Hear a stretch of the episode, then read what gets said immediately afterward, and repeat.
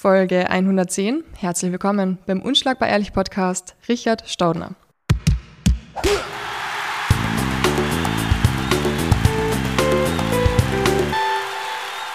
Hallo, schönen guten Tag. Endlich, lang haben wir geredet. Ich glaube, mhm. seit zwei Jahren haben wir geredet und heute haben wir es geschafft. Endlich ja. mal einen Termin gefunden, wo du und wo ich auch Zeit gehabt haben. Und wir sitzen da in deiner wunderschönen Wohnung in Wien. Ich komme ein bisschen vor, also wie bei äh, Frühstück bei mir. Ja, das stimmt. ja, das ist komisch. ich fühle mich ja so, weil der Tee ist super gut. ja, aber Frühstück habe ich keins gemacht, weil es äh, schon 19 Uhr ist. Ja, ah, 20 Uhr fast. 20, boah, Wahnsinn, die Zeit vergeht ja. schnell. Ja. ja. aber ich, wir sind noch fit. Ich mag deine Wohnung. Du hast das gleiche Muhammad Ali-Bild wie ich. Wirklich? Ja. Cool, richtig, das ist richtig, richtig gut. Das cool. ist mein absoluter, also ich habe so zwei, drei Favorites von ihm, aber das ist mein absoluter Favorite. Also wer es jetzt nicht kennt, das wird eh bald in meinem Podcastzimmer hängen. Ähm, das ist, wo Muhammad Ali einen Joe Frazier linken Haken ausweicht ja. und das symbolisiert für mich so ein wenig die, diese, diese, diese ja, Vorausschau, diese Flexibilität, die wir brauchen im Leben, ja. äh, um den den Widrigkeiten zu trotzen. Das ist Gleich so ein dramatischer Einstieg. Ja, Wahnsinn. Aber es trifft sehr gut auf den Punkt, ehrlich gesagt. Ja, ja. das ist mein Leben. Dieses Bild ist mein Leben. Deswegen. Ja. Und Muhammad Ali ist meine, mein, mein Idol, mein großes, seit, seit ich ein Kind bin. Ja, das ist eigentlich auch einer meiner Lieblings, eigentlich mein Lieblingskämpfer. Ja. ja. Auch durch meinen Opa, der immer die Kämpfe angeschaut hat in ja. der Früh, vier in der Früh aufgestanden ist, um Ali Boxen auch, ja. zu schauen. Ja. Ich glaube, das hat damals echt jeder gemacht. Obwohl ich, ich mache im momentan ein bisschen schlecht immer in meinen Vorträgen, wenn ich, Ali? Vor, ja, wenn ich Vorträge mache über, über, über Sport, Ernährung und solche Sachen, Performanceentwicklung. Jetzt war ich bei der Therapie Leipzig, so einer großen Physiomesse, habe ich Therapie 3.0 vorgestellt, so ganzheitliche Betreuung bei Verletzungen. Und da ist eher ich zeige dann immer so, wie hat sich der Sport entwickelt, dass die Leute wissen, wir reden nicht alle vom selben. Wenn jemand Fußball sagt, meint er mhm. nicht denselben Fußball, den ein, äh, ein moderner Mensch, sage ja, ich mal. Ja, also das heißt zum Beispiel, Fußball ist viel schneller geworden, viel intensiver, viel mehr Zweilkämpfe, viel brutaler äh, und Kampfsport natürlich auch. Mhm. Also ein Muhammad Ali war ein Heavyweight. Und wenn du dir jetzt Fotos von ihm anschaust, wo er einfach nur so dasteht, äh, der hat 95 Kilo gehabt. Der war um 7 Kilo leichter als ich. Ja. Und, ähm, Wahnsinn. Und, und das war ein Heavyweight. Und ein Heavyweight, ja. also jetzt von Klitschko bis Tyson Fury, wir reden da von 110 bis 125 Kilo. Und ein Light Heavyweight hat, muss sich runterhungern 10 Kilo auf 93 mhm. Kilo. Also Heavyweight Wahnsinn. ist halt ein dehnbarer Begriff in den letzten 50, 60 Jahren. Ja. Äh, also das meine ich damit, so mache ich ihm schlecht, indem ich ihm quasi so athletisch runterrede. Aber nichtsdestotrotz ist er, der, ist er der, einer der großartigsten ähm, Sportler, die jemals existiert haben, nicht nur durch seine Leistung im Ring, mhm. äh, mit dem wichtigsten Kampf, dem, dem ähm, na? Rumble in the Jungle. Rumble in the Jungle, danke, ja. der absolut wichtigste Kampf. Ja. Ähm, sondern auch seine politisches, sein politisches und religiöses und, und ja, soziales Engagement. Und das hast du heute nicht mehr bei Sportlern, dass die wirklich sagen, okay, trauen weißt du was? Ja, genau. Erstens mal trauen ja. sie sich nicht zu sagen, ja. weil sie Angst haben, dass sie so wie er vielleicht eingesperrt werden. Und zweitens, dass du wirklich das, was du am meisten liebst, den, den Kampfsport, also das Boxen, mhm. hinten anstellst und sagst, ich gehe lieber ins Gefängnis für meine Werte. Ja. Ja, aber das die Problematik die, die ist, ist die, dass die, ähm, die Auswirkungen heute deutlich größer sind. Das heißt, mhm. wenn du in einem kommunistischen Land lebst und das machst, dann kommst du halt ins Gefängnis ähm, mit, mit, und siehst mitunter viele, viele Jahre das, das Tageslicht nicht mehr. Ja. Durch eine politische Aussage, Beispiel Russland, China und Co. Und, ähm, und ansonsten trauen sich die Leute nicht. Schauen wir wieder aufs Beispiel Katar mit ähm, der deutschen Fußballmannschaft. Da klatsche ich mal gleich in die Hände für alle, die da dabei waren, die sich die, die Hand vor den Mund halten für Menschenrechte mhm. äh, und dann viele das lächerlich machen, in den Dreck ziehen und sagen, ähm, setzt euch nicht für das ein, setzt euch für Fußballleistung ein, dann werdet ihr nicht so schlecht. Wir reden hier vom Ex, mehrfachen Ex-Weltmeister, Vize-Weltmeister, XY mal. Also es ist, wir reden hier von einem der besten Fußballteams der Welt ja. und das Engagement für Menschenrechte gezeigt hat. Also da würde ich dann alle bitten, die auf Social Media ihr Maul zerreißen, einmal einfach sich einfach irgendwo mit etwas anderem zu beschäftigen. Mm, ja, und wer glaubt, dass man Politik und Sport trennen könnte, es stimmt nicht. Genau, Politik die, nutzt den Sport und der Sport auch die Politik. Ja, genau. Ist, un, ist un, unvermeidbar. Also ja. deswegen werden, wird Transgender mit eingebaut in sportliche Veranstaltungen und ähm, auch ein bisschen natürlich ähm, ähm, vergenusszwergelt, sagen wir, ja. wie, also einges politisch eingesetzt. Ja. Also ja, finde ich nicht immer gut. Ja, Finde ich nicht immer gut, das dann, dann so zu verwenden, zu sagen, schaut, wir sind eh so offen und sowas. Aber ja, ganz ehrlich, ähm, ob es dann wirklich so ist. Katar war für mich eine Katastrophen-WM. Mhm. Also ja, habe ich mir auch kein einziges Spiel angeschaut. Ja. Musste ich leider boykottieren, obwohl ich äh, zu Katar eigentlich eine sehr positive Beziehung habe, weil ich ja. Botschafter von dort ge gecoacht habe. Mhm. Aber das muss ich jetzt leider sagen, da bin ich komplett raus. Ja, das haben sie sehr verschönigt alles. Mhm. Aber bevor wir da jetzt an, ja, in eine ganz andere Richtung kommen, wir haben die noch gar nicht richtig vorgestellt. Also für alle, die die vielleicht noch gar nicht so kennen. Ja. Viele, die dich kennen, die kennen die als Performance Optimizer und Coach von UFC-Kämpfer Alexander Rakic. Mhm. Ähm, wir haben uns jetzt schon ein, zwei Jahre, glaube ich, nicht mehr gescheit gesehen. Mhm. Bei dir hat sich sehr viel getan. Hast du vielleicht etwas, wie du dir jetzt vorstellen möchtest? Wie man es richtig sagt? Oder was ist dir wichtig? Also was sollen die, die Menschen können? Also ich am, am Ende des Tages, ähm, ich habe nicht versucht, irgendwann ein Brand aufzubauen, das habe ich früher gemacht, das mache ich nicht mehr. Ich bin Richard Staudner. Ja. Mein Job ist es, ich bin Performance and Health Optimizer, das heißt, ich versuche Menschen dorthin zu helfen, wo sie hinwollen, auf einer, auf einer sehr ähm, ganzheitlichen Ebene. Das heißt, von der Biochemie bis zum Kopf ist da alles mit dabei und ich sage auch immer, bei so therapeutischen Events, wenn ich da bin, ich sehe keine, keine, kein Knie, kein Hirn, kein Herz, ich sehe einen Menschen. Mhm. Ähm, und ich sehe keine Verletzung, sondern ich sehe ein, ein, ein, Konstrukt, ein Netzwerk, das ein Problem hat. Und das ist das, mit dem ich mich beschäftige. Und es zieht mich immer mehr vom Sport in die Richtung der, der präventiven Medizin und der Langlebigkeit. Das ist ein Sektor, der mich extrem interessiert. Körperliche und geistige Gesundheit. Und das brauchen Sportler und Sportlerinnen halt auch, weil jeder hat ein zweites Leben mhm. nach der Karriere. Ja, ja also. hoffentlich. ja, das stimmt, ja. Das ist ja auch nicht so leicht. Wobei, ja, das ist wirklich nicht leicht.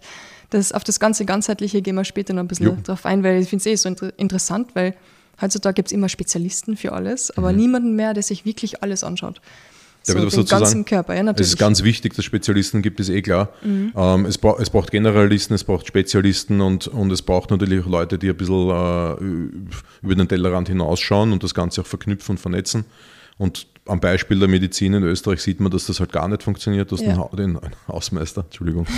Du hast den Hausarzt, die Hausärztin, die, ähm, die sollten das eigentlich machen so. Die sollten so der erste Ansprechpartner sein, auch fürs, fürs Gefühl und für die Emotionen und für das Ganze und dann halt so die ersten Tipps und Tricks geben und dann weiterleiten an den Spezialisten.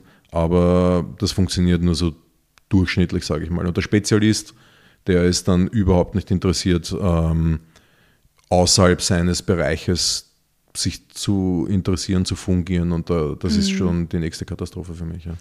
Ich habe zum Beispiel ähm, damals das Buch gelesen von Felix Gottwald. Mhm. Schon sehr lang her, 15 Jahre sicher. Ja. ja, und das war total interessant, weil er gesagt hat, er hat solche Knieschmerzen gehabt mhm. und hat einfach monatelang niemanden gefunden, der ihm helfen hat können. Aber ja. dann hat also ganzheitlicher Arzt ihn unter die Rippen dort beim Magen irgendwie massiert oder mhm. therapiert und danach ist alles besser geworden. Und er hat das nicht verstanden, wie das sein kann, dass jemand da mhm. beim, beim, Oberkörper da wirklich reinfährt und irgendwas bei den Organen herumdruckt ja. ähm, und das dann so eine Auswirkung hat auf die Knie. Ja, es kann, kann zwei Gründe dafür geben, dass das funktioniert hat. Das eine ist äh, äh, muskulär, dass mhm. der muskulär gearbeitet hat und jetzt zum Beispiel Quadratus lumborum, keine Ahnung, irgendein Muskel da im, im Bauchraum, schwer zu erreichen, ob das ja, das wirklich war, weiß ich nicht ähm, therapiert hat und die Auswirkung ging dann nach unten, weil wir wissen ja von ähm, Kieferfehlstellung äh, gibt sich eine Hüftfehlstellung, also alles ist möglich. Mhm. Und das zweite ist TCM oder eine andere asiatische Therapieform, mit der man dann einfach organisch arbeitet. Das heißt zum Beispiel, da wo du jetzt hingedrückt hast, das ist so zwei, drei Zentimeter über dem Bauchnabel, ja. äh, ist ein Trigger für, ein, für die Nebenniere. Mhm. Das heißt, da wäre Cortisol-Problematik, Hormonproblematik, ähm, äh, oder dergleichen, dann, dann, dann würde ich da, dort massieren jeden Tag zwei, drei Minuten. Wahnsinn. Und der aktuelle Rehab-Coach, was jetzt gar nicht, wie ich ihn vorstellen soll, der das Bodyweight-Training jetzt lange Zeit mit Alex gemacht hat, mhm. äh, sicher drei, vier Monate lang, der, der Tigran aus München, der, der ist auf das spezialisiert. Das heißt, der macht Krafttraining, Massagen, ähm, also sehr tiefgründig und ja. eben diese verbindet das alles mit den Mediri Mediri na, mit TCM, mhm. Medirianen. Das Meridianen? Meridianen, danke. Ja, ja. Muss nicht rausschneiden, darf jeder wissen, dass, dass ich das Wort nicht aussprechen kann. ich kann ja im Wörter nicht aussprechen. Meridianen. Mer sag's nochmal. Meridiane. Meridiane, genau. Ja. Damit arbeitet er und das funktioniert. Okay. Ja, also ich habe das einmal gemacht und habe dann, hab dann nicht einschlafen können. Wirklich? Also Bauchmassage am Abend ist nicht unbedingt das Schlauste. Okay, gut zu wissen. Aktiviert, Nebenniere aktiviert. Und, ja. Okay, wieder zurück zum, zur eigentlichen Frage, die ich stellen wollte. Ja. Weil wir gerade davor geredet haben, nur über die und ähm, was du alles machst und so. Ja. Ich möchte vielleicht auch kurz erwähnen, du hast selber einen Podcast, du schreibst Blogartikel auf deiner Webseite, mhm. wirklich schöne Webseite. Dankeschön. Du hast Vorträge, Workshops, bist Trainer. Ähm, du kannst eigentlich so gesehen, gefühlt, habe ich das Gefühl, halt alles. Probierst ja. sehr gerne neue Sachen aus. Äh, schafft man das alles allein oder wie ist das bei dir? Hast du ein Team um dich herum? Oder? Also ich sage es einmal so, äh, ich, ich, bin jemand, der sich sehr gerne mit, den, mit den Sachen, die er tut, selber beschäftigt. Das heißt, mhm. äh, ich kann Videos schneiden, ich kann, äh, ich habe sogar meine eigenen Webseiten früher produziert, auch für meine Gyms und sowas, mit Baukastensystemen und alles mögliche, kann man alles machen. Aber dann sind wir zu einem Übergeneralisten. Ne? Das mhm. heißt, du verbringst dann Zeit mit Sachen, die, äh, die dir nur Zeit rauben, wofür es andere Leute gibt, die das halt gut können, die Spezialisten. Ja. Das heißt, ich habe jemanden, der meine Webseite betreut, der, der kriegt das dann das Material geschickt und kümmert sich darum und macht, baut das alles um, so wie es gehört. Und die zentral wichtigste Person in meinem beruflichen Leben ist äh, die Vivian, mit der ich jetzt schon fast drei Jahre zusammenarbeite, die tatsächlich ähm, die Nerven hat, mit mir zu arbeiten und zweitens den ganzen Tag Recherche zu betreiben, nicht den ganzen Tag stimmt nicht, aber so 20 Stunden die Woche, Recherche zu betreiben äh, für Themen, die ich hier stelle, wo ich sage, dieses Thema interessiert mich, hier ist der Fragekatalog unter Ausschluss von, von da bis dort, das will ich wissen und los geht's. Das macht sie dann, die recherchiert das, dann kriege ich das und dann kann ich auf Basis dessen meine Arbeit machen, meine Artikel schreiben, meine Videos produzieren, was auch immer. Wäre wer glaubt, wenn er sich ein Video anschaut von jemandem da draußen, der ähm, fachlich stabilen Input bringt, dass der das alles alleine macht, also das, ja, wenn er nur das macht, okay. Aber mhm. ansonsten neben ein Coaching, neben, neben allem sonstigen. Schwer. Also Vivian ist für mich so super wichtigster Businessmensch und würde ich jetzt sagen, macht so wissenschaftliche Recherche. Ja. Ohne ihr würde ich kein einziges Reel produzieren können kein Video, kein, kein Blog schreiben können. Wie lange hast du selber sozusagen hasseln müssen, bis du genug Geld gehabt hast, um jemanden da zu bezahlen, dass er solche Arbeiten übernimmt? Naja, ich habe mit ihr vor drei Jahren angefangen. Ich hätte sicherlich ja. schon früher anfangen können, nur waren die Prioritäten anders. Mhm. Das heißt, ich bin war immer so ein, ein Typ, der, ähm, der, der immer reinvestiert. Das heißt, egal was ich gemacht habe, ich habe immer reinvestiert. Ein Gym aufgemacht und mit dem Geld reinvestiert. Ich habe äh, Leute gecoacht, das Geld reinvestiert. Das, das, ist halt so mein Ding, weil das, was ich tue beruflich, ist ja auch mein, mein, mein Hobby, mein Lebens, äh, mein wichtigster Lebensinhalt neben meiner Familie. Und ähm, wenn mich jemand fragt, was ich so lese, wenn ich am Abend mhm. schlafen gehe, dann ist es gerade ein Buch über Artersklerose. Dann kann ich jetzt halt. Also, okay. dann kann, das ist halt mein Ding. Ne? Ja. Deswegen, ähm, deswegen ist es für mich überhaupt kein Problem, meine Kohle auch da reinzustecken. Ja. Aber manche Dinge sind halt erst früher gekommen, manche später. Ja, also ist ganz schwer zu fragen, weil ich habe ja auch schon drei Gyms gef geführt und mhm. auch dort musst du Trainer einstellen und sowas. Das heißt, dieses Abgeben war schon, ist schon immer Teil meiner Selbstständigkeit. Ja. Ich bin ja erst seit zwölf Jahren selbstständig. Ja. Also eigentlich lang, aber nicht so lang. Ja. Ich habe das Glück, dass ab und zu für Artikel, wenn ich keine Zeit habe, meine ja. Mama sich die Zeit nimmt, ja. Artikel für mich einfach zu transkribieren. Also das, cool. was wir halt geredet haben, ja. Oder Interviews zu transkribieren. Ja, also da sind wir eh schon wieder bei ChatGPT und Co., ja. weil mittlerweile gibt es genug Software, dass man äh, Sachen transkribiert und für meine, ich schreibe gerade ein Buch und da habe und ich habe einen, einen, Vortrag mit 300 Seiten. Mhm und diesen Vortrag spreche ich und lasse ihn dann von einer Software transkribieren. Transkribieren Super. bedeutet, die Software wird mein gesprochenes Wort, wie bei Real, bei so einer, bei einer, so einer App, ähm, wie bei einem Real, dann zu Text machen. Mhm. Ja, und das ist dann, früher hat das jemand gemacht mit Kopfhörern, hat das abgetippt an der Schreibmaschine genau. oder in, in, in, die Tastatur.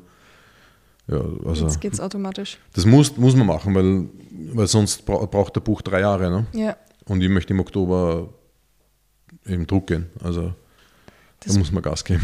Da braucht man eine gute Deadline. Ähm, ja. Ruhe ist das Thema, oder? Genau, das Buch heißt ähm, In der Ruhe liegt eine Heilung. Das heißt, ähm, es geht darum, dass ich glaube, dass wir was meine Community nicht braucht, ist noch ein Buch über, wie sie mehr Gas geben kann, weil sie eh alle schon so arg Gas geben. Mhm. Ähm, natürlich könnten sie noch ein bisschen qualitativ Dinge verändern, ist eh klar, das kann jeder, wir zwei auch. Aber ich glaube, das Wichtigste ist, dass wir die richtige Balance finden, ähm, ohne da jetzt in den Fachwörtern rumzuschmeißen, was das, was das psychologisch bedeutet oder sowas. Wir, wir können uns alle, glaube ich, darunter vorstellen, dass Spannung als Gegenpol Entspannung braucht.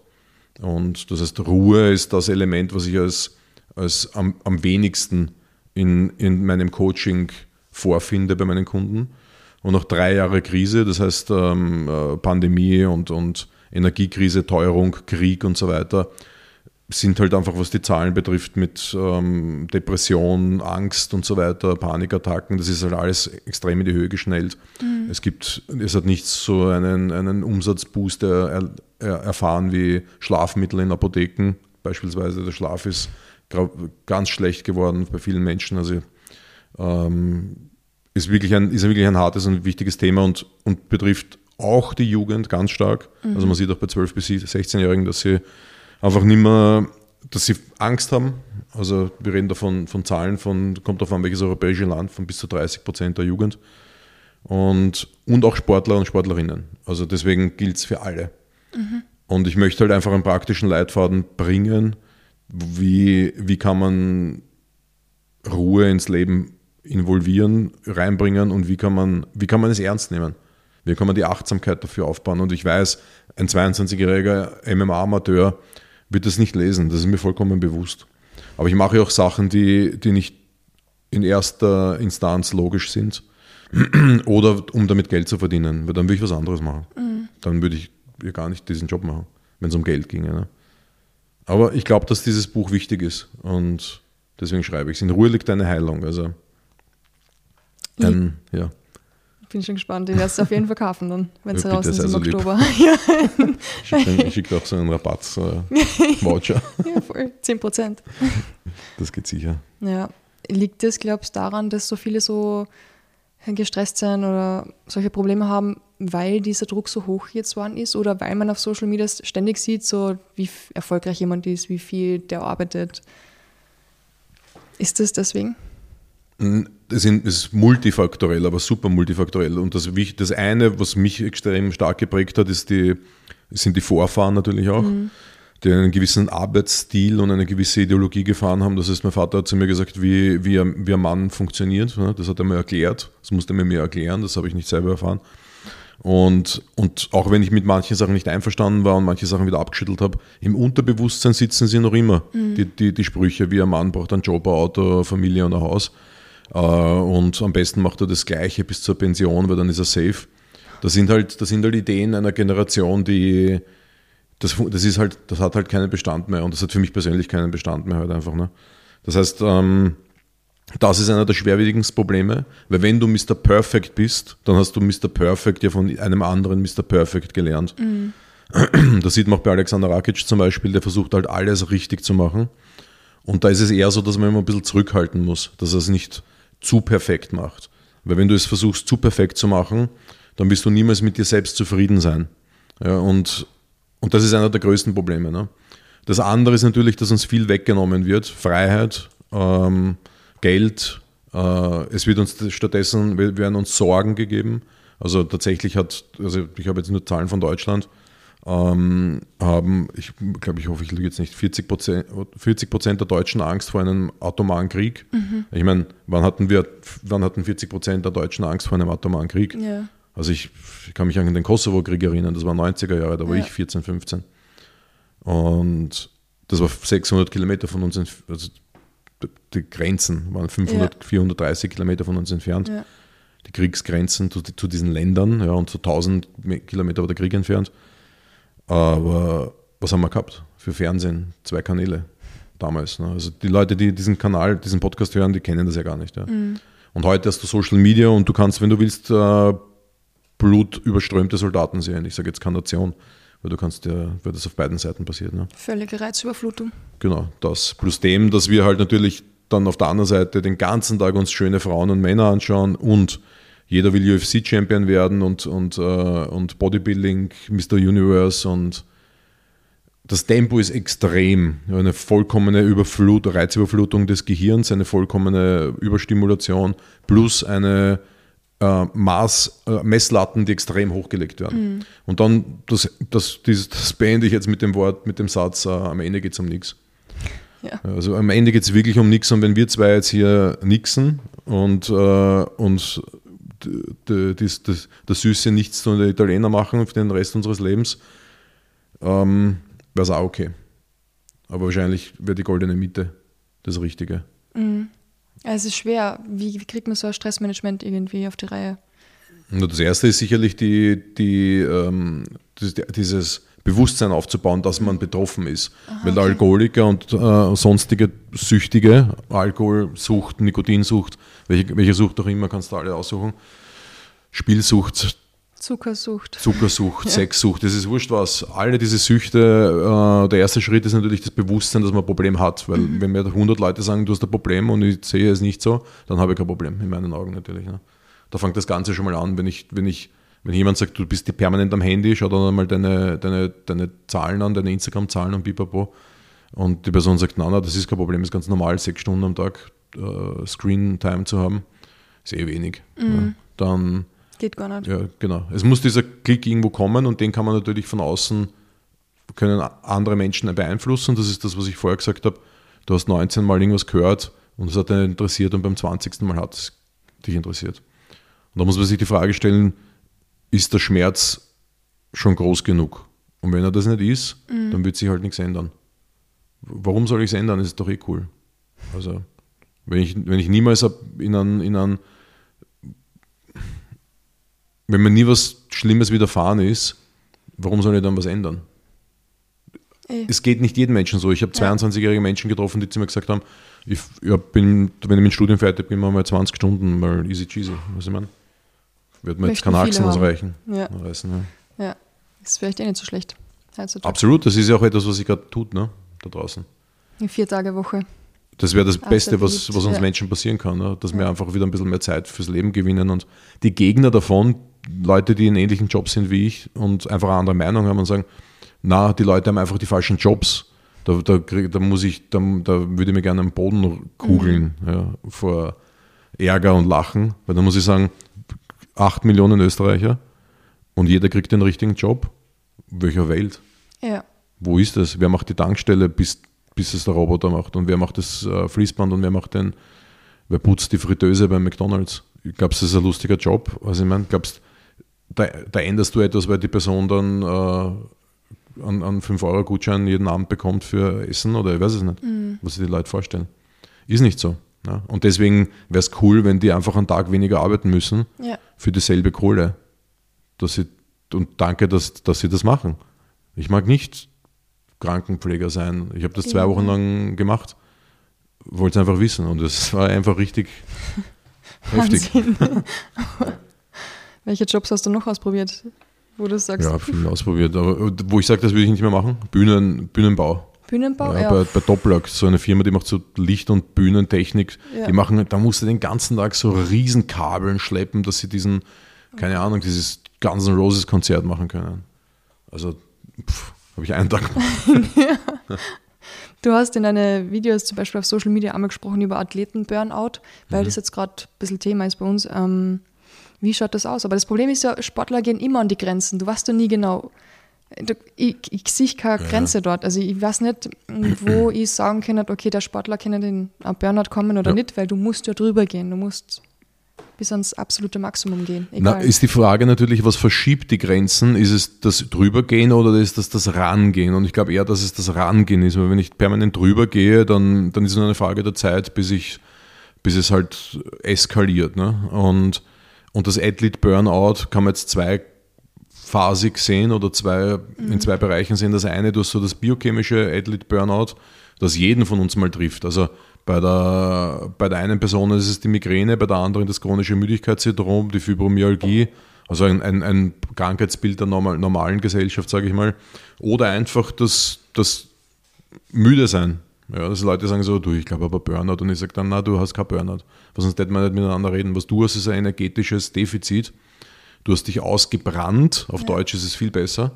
weil das Burnout ja so, so besetzt ist von uns. Ja, mit, dieses Wort ist einfach aufgeladen. Ich würde es einfach nicht verwenden am besten. Und, und du bist ausgebrannt, aber zellulär, das heißt, du hast dich leer gemacht. Ich habe das heute in einem Reel auch auf Instagram gepostet, habe mhm. ich ja selber schon ein, zwei Mal richtig intensiv erlebt.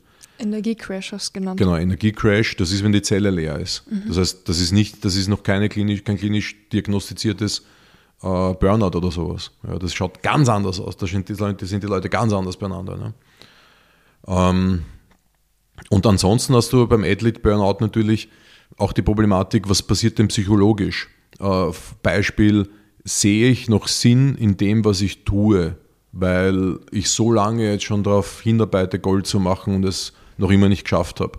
Aber schauen wir an jetzt bei Olympia, bei, bei Ausdauersportarten, wie alt die Leute werden, mhm. die, die dort Gold machen. Schauen wir uns an, ähm, äh, mit 42 wurde letztes Jahr Light Heavyweight Champion ähm, Glover Teixeira, Glover Teixeira gekrönt. Also ja.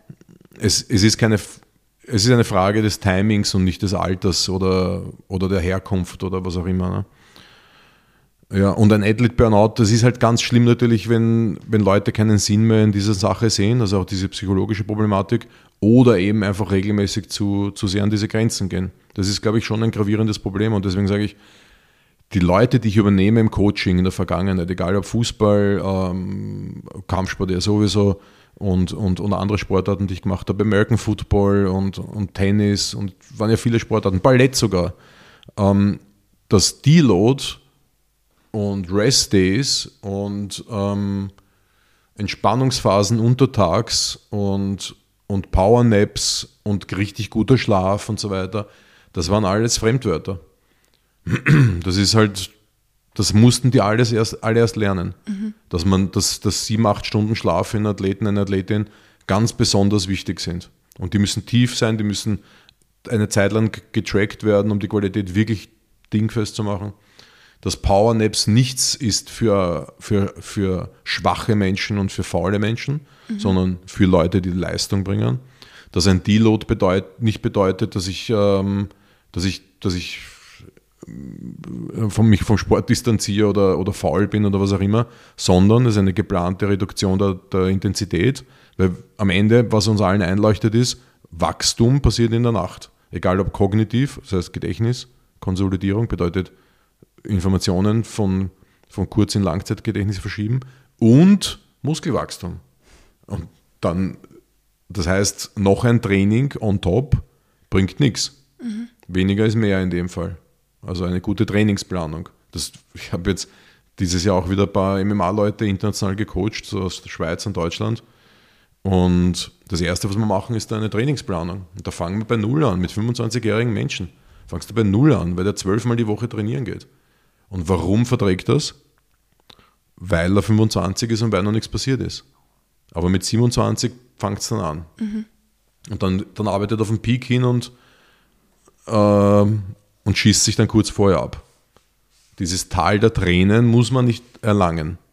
Ja. Ist ein bisschen voll der Widerspruch zu einem meiner anderen Lieblingsathleten, mhm. äh, Basketballer Kobe Bryant bei dem ja eigentlich immer mehr ist mehr. Ja. All seine Reden, in allem, was er so beschrieben hat, war es immer so, er steht extra um vier auf, damit er drei Trainings reinkriegt und dann immer noch Zeit mhm. hat für die Familie. Ist das, glaubst du, etwas, was, was, es heute, was heute nicht mehr geht? Es ist furchtbar, wenn Einzelindividuen so erfolgreich sind mit einer, mit einer komplett ähm, nicht Mainstream-tauglichen Strategie. Weil wenn du fragst, warum machen, warum machen nicht alle wie Tiger Woods? sechs Eskapaden, Alkohol und vier Stunden bis fünf Stunden Schlaf. Mhm. Ist das, ist das, das, das das Rezept des Erfolges? Weil das ist sein Rezept. Das so lebt er. Ja. Er hat eine genetische Disposition, der gehört zu diesen 1% der Weltbevölkerung, die mit, mit fünf Stunden Schlaf auskommen, unter fünf Stunden Schlaf. Hat einen Testosteronspiegel, der dürfte ab, total abartig sein, was der aufgeführt hat jetzt in den letzten Jahrzehnten äh, außerhalb der Ehe. Äh, Alkohol ist, glaube ich, bei ihm ein ziemlich heftiges Thema. Also machen wir doch das. Ja? Also und Kobe Bryant macht dann halt das andere Extreme. Der schläft lange, hat investiert eine Mille in Equipment, vom, von, also das ganze Zeug, was der halt hat für Regeneration mhm. und Co. Trainiert dreimal am Tag, was ohne Stoff und auch mit Stoff schwer vorstellbar ist einfach. Ähm, okay, er verträgt es. Die Frage ist, wie, wie, lange immer. Und, und wie gesagt, das ist eine Person.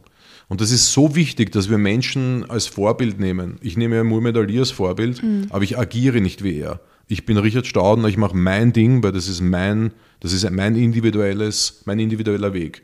Er ist Inspiration, aber Copy-Paste funktioniert nicht. Weil ja. wir haben jetzt auch zum Beispiel gehabt den, äh, Leute machen Michael Phelps Trainingspläne und, oh und, und äh, wie heißt der, Armstrong Trainingspläne, Lance Armstrong, die ja. Lance Armstrong, die sie im Internet finden. Und, und, nach drei Wochen sind sie einfach hin mhm. und hören auf damit. Warum?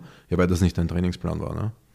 Das heißt, Inspiration und, und Kopieren muss man komplett differenzieren voneinander. Ich kann mir ein Beispiel an ihn nehmen und sagen, das ist ein richtig guter Athlet, eine gute Athletin, so will ich ähm, äh, in Erinnerung bleiben für alle, auf dieses Level will ich kommen und noch besser werden. Go for it, mach das. Aber wenn deine HRV-Messung, deine Herzratenmobilitätsmessung oder was auch immer du verwendest für deine, um deine Regeneration zu messen, wenn deine Stimmung, deine, wenn dir deine Freundin sagt, nach drei Wochen Hardcore-Training, dass du dass du richtig scheiße drauf bist, mhm. dann glaube ich das. Okay. Ja, oder, und, oder dein Freund. Ja. Das ist, ja, Inspiration ist gut, aber dreimal am Tag trainieren, sorry, da stellt es mir die Nackenhaare auf. Ja.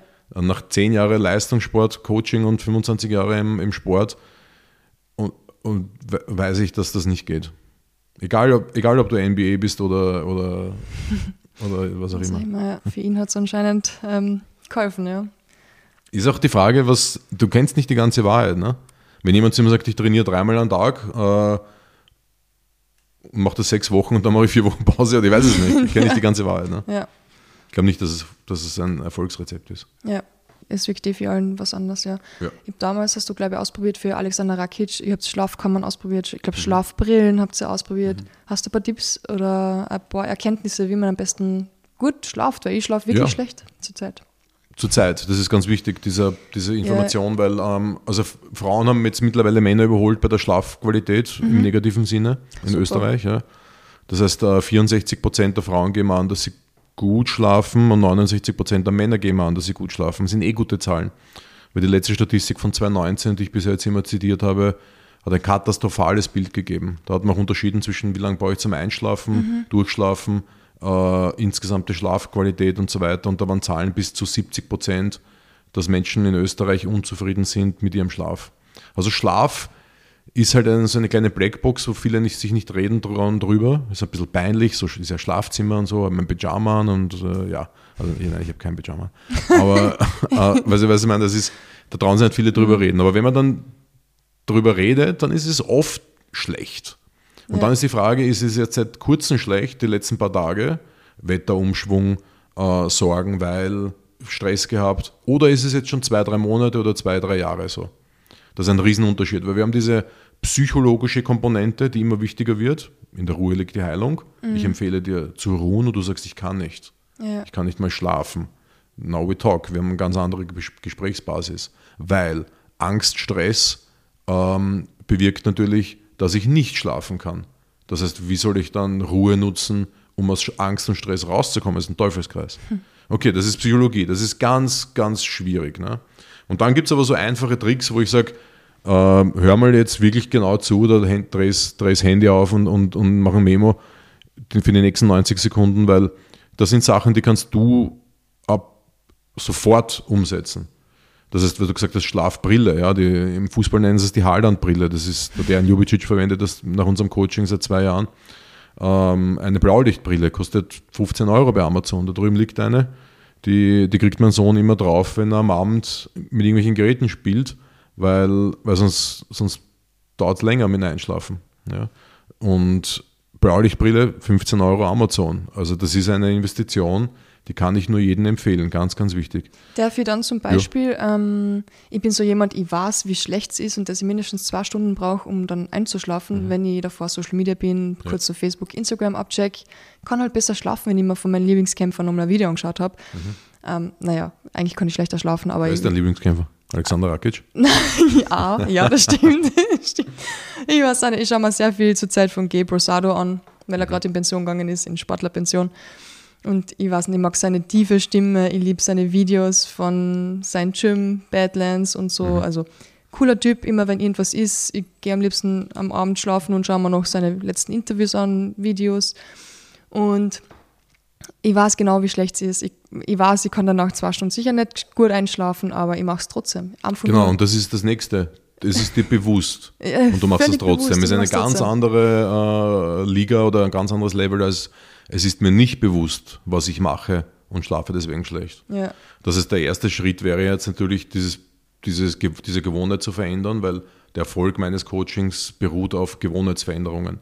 Mhm. Äh, Informationen sind alle da. Im Prinzip, das, was ich den Leuten erzähle, kannst du googeln oder ChatGPT, wie auch immer. Gibt es das? Habe ich das jetzt was Neues schon, geprägt? Das ist neu. Das ist neu. äh, aber Informationen verwenden, das heißt, du hast diese Ebene der Data, das ist da, das haben alle alle, egal wie schlau du bist, du hast dieselbe, nur dieselben Daten wie die anderen. Es ist nur die Frage, was du damit tust und ob du daraus Weisheit machst. Das heißt, ähm, das, das, Bewusstsein, dass ich, wenn ich das Handy vor dem Schlafengehen verwende, dämpft das meine Melatoninproduktion, aktiviert unter Umständen Cortisol, Beispiel, ich schaue mir meine Posts an auf Social Media und kriege ein, ein böses Kommentar. Das erregt, das erregt mich natürlich. Ja. Da, sagt dann, was, da denke ich mir dann, was ist mit dem los? Warum schreibt er sowas? Wieso ist er so gemein? Warum gibt es solche Menschen? Und dann kannst du ja. den Schlaf halt mal knicken. Bei mir ist das Schlimmste, ich schaue mir dann Eishockey-Tore an, Basketball-Highlights, ein bisschen was vom Football und bin dann so gehypt, dass ich gar nicht mehr schlafen will, weil ich mir ja. denke, geil, morgen geh ins Training. Genau, das ist im Prinzip dasselbe. Noch Schlimm. schlimmer ist es, wenn es dich individuell betrifft natürlich. Ja. Das heißt, das Schlimmste ist eine schlechte Nachricht vom Schlafengehen oh bekommen. Oh ja. Das heißt, äh, E-Mails und Nachrichten checken am Weg ins Bett. Das Handy ist irgendwo angesteckt, du gehst vorbei, denkst dann, schau mal nochmal schnell eine. Äh, das ist wahrscheinlich die schlechteste Idee, die du überhaupt haben kannst. Ne? Deswegen schaue ich mir gerne nochmal von Gabe was an oder von einem Kämpfer, ja. weil man denkt, das ist positiv. Da, was, und da bin ich dann entspannt, das macht Spaß immer, weil immer etwas Lustiges dabei ist. Und dann ja, denke ich mir, cool. aber wenn du schlecht schläfst, dann musst du es zumindest aufschreiben auf die, auf die Spalte von, äh, da sollte ich mir nochmal gut überlegen. Social Media Oder wir drehen es um und sagen, was braucht denn der Körper? Jetzt nehmen wir mal biologisch gesehen äh, für guten Schlaf. Und da gibt es diesen, diesen zirkadianen Rhythmus, das heißt den 24-Stunden-Rhythmus, nach dem alles tickt. Fast jedes Lebewesen, außer jetzt äh, nachtaktive Mäuse, Fledermäuse und sowas, Hamster. Hm?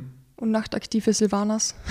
Ja, aber. aber äh, Horror. Äh, kommen wir gleich dazu. ja. Aber dieser Restie, wenn man jetzt sagt, ein normaler zirkadianer Rhythmus, der beginnt so ab 6, 8 in der Früh. Ein normaler Biorhythmus. Ja? Mhm. Das heißt, da ist so Cortisol-Hype. Ja, da ist der höchste Stand Cortisol-Level, also Stresshormon geschimpft. Äh, das weckt mich auf und haut mich aus dem Bett. Hoffentlich. Äh, wenn die Produktion gut funktioniert. Das heißt, das ist der Moment, wo ich auf jeden Fall die Biochemie unterstütze mit viel Licht. Und jetzt kommt kommen mein, meine, meine 4L-Regel kommt da ins Spiel. Mhm. 4L heißt in der Früh viel Licht. Untertags viel Licht, um das System bei Laune zu halten. Am Abend wenig Licht und in der Nacht kein Licht. Am Abend wenig Licht heißt, ja natürlich, ich brauche Licht, dass ich mir nicht den, den, den Fuß stoße irgendwo. Mhm. Aber je früher ich Blaulichtquellen wie Laptop, Fernseher und Handy abdrehe, umso besser natürlich umso eher werde ich schlafen können. Und es ist nun mal so, dass ein Buch müde macht. Mhm. Abhängig vom Inhalt wieder.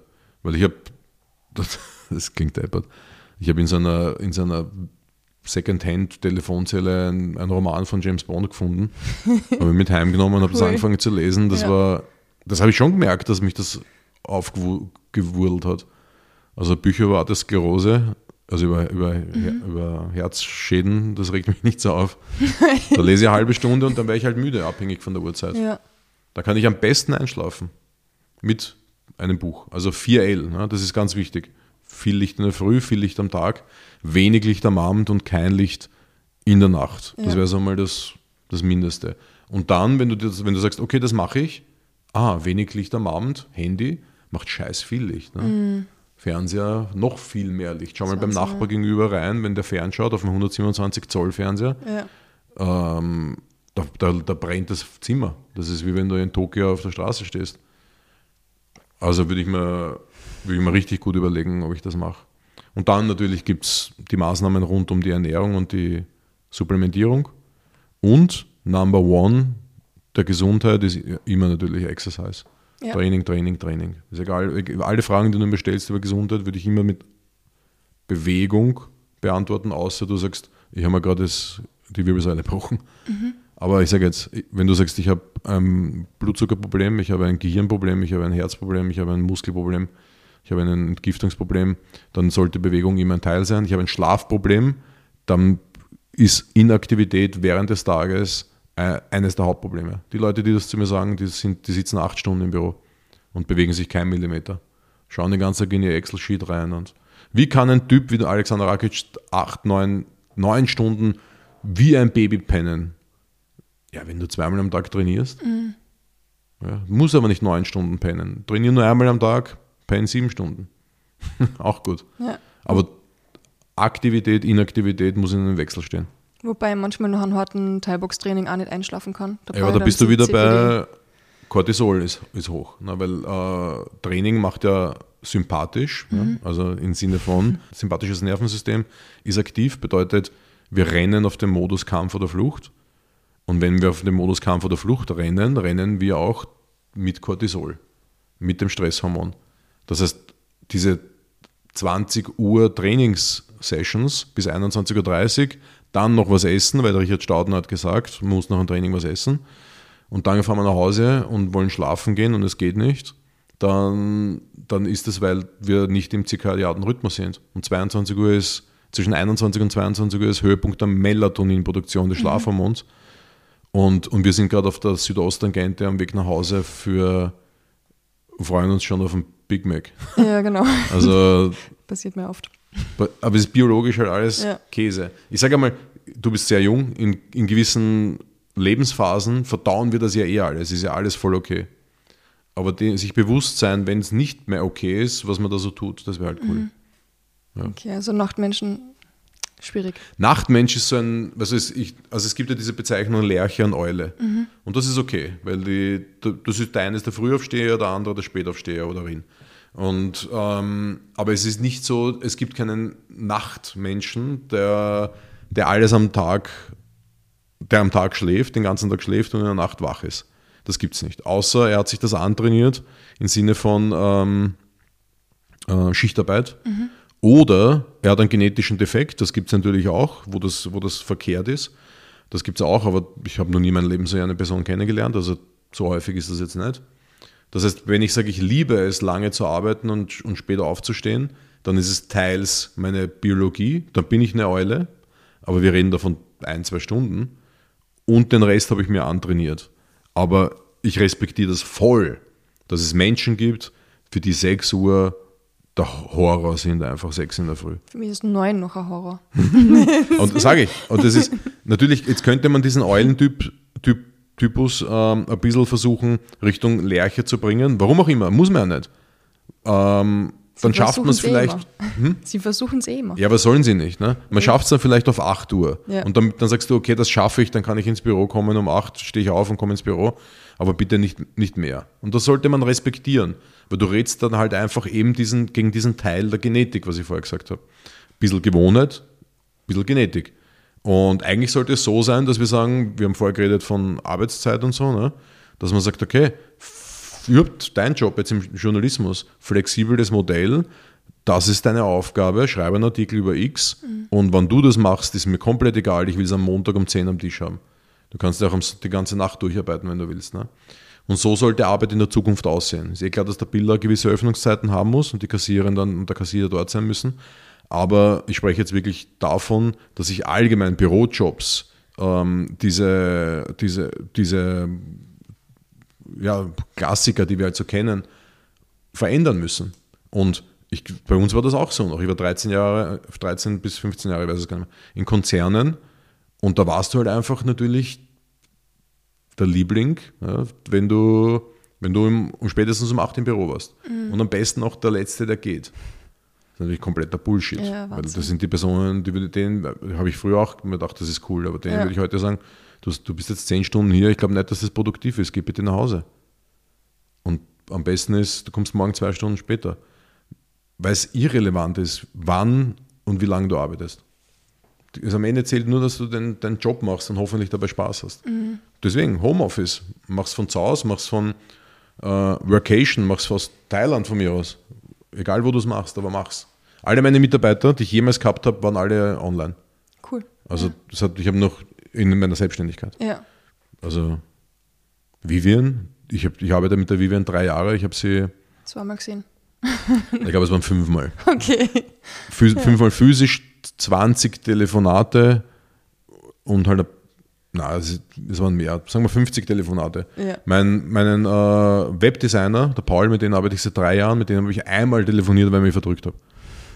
Ein okay. einziges Mal mit meinem Webdesigner telefoniert, der ja. seit drei Jahren meine Webseite, und die ist richtig groß, die hat drei, über 300 Unterseiten. Meine, also, was ich meine? Ja. Ich bin ja kein Dinosaurier oder sowas. Und das müsste aber genauso auch in großen Firmen sein. Du kannst jeden Tag bis 10 schlafen, wenn du für mich mhm. arbeitest. Ja, würde ich gern. Bei uns in der, in der Arbeit ist einer, der packt es gar nicht, wenn ich im Homeoffice bin. Weil die haben immer das Gefühl, man macht nichts, obwohl man genau die gleiche Leistung bringt, genau den Artikel schreibt, der eingezeichnet ist im Layout. Also, aber eh. Dinosaurier. Ja, Sorry, nicht, ist nicht Nein, böse, böse gemeint, aber auch die, ja. die sagen, ähm, du 30, vier, vier Tage arbeiten, ähm, wie soll der Gesellschaft so über, überstehen? Mhm. Dann sage ich, macht es nicht am Buckel von den Leuten, die, die jeden Tag monoton ihren, ihren, ihren Scheiß machen müssen. Ja, nur weil ihr im, im, im Rathaus sitzt und einen, einen Zehner kassiert ja. ähm, und das entscheidet, ja. das, das, das ist halt nicht, das, das ist halt, das geht nicht. Das geht wirklich nicht. Ja. Wie machst du das bei dir in deiner Woche? Ähm, wie schaut so eine typische Woche bei dir aus? Weil du hast so viel vielseitige Sachen. Hast mhm. du da so einen Plan, den du dir am Wochenende stellst, für das möchte ich in der Woche erreichen oder lebst du so ein bisschen den Tag rein? Nein, gar nicht. Das musst, du musst planen, weil sonst mhm. äh, dann geht es gar nicht. Also ich habe fixe Tage, wo man mein Coaching buchen kann über einen Kalender. Also meine Kunden haben einen Kalenderzugang zu mir. Mhm. Das ist Montag, Dienstag, Donnerstag ganztägig und, ähm, und Mittwochvormittag.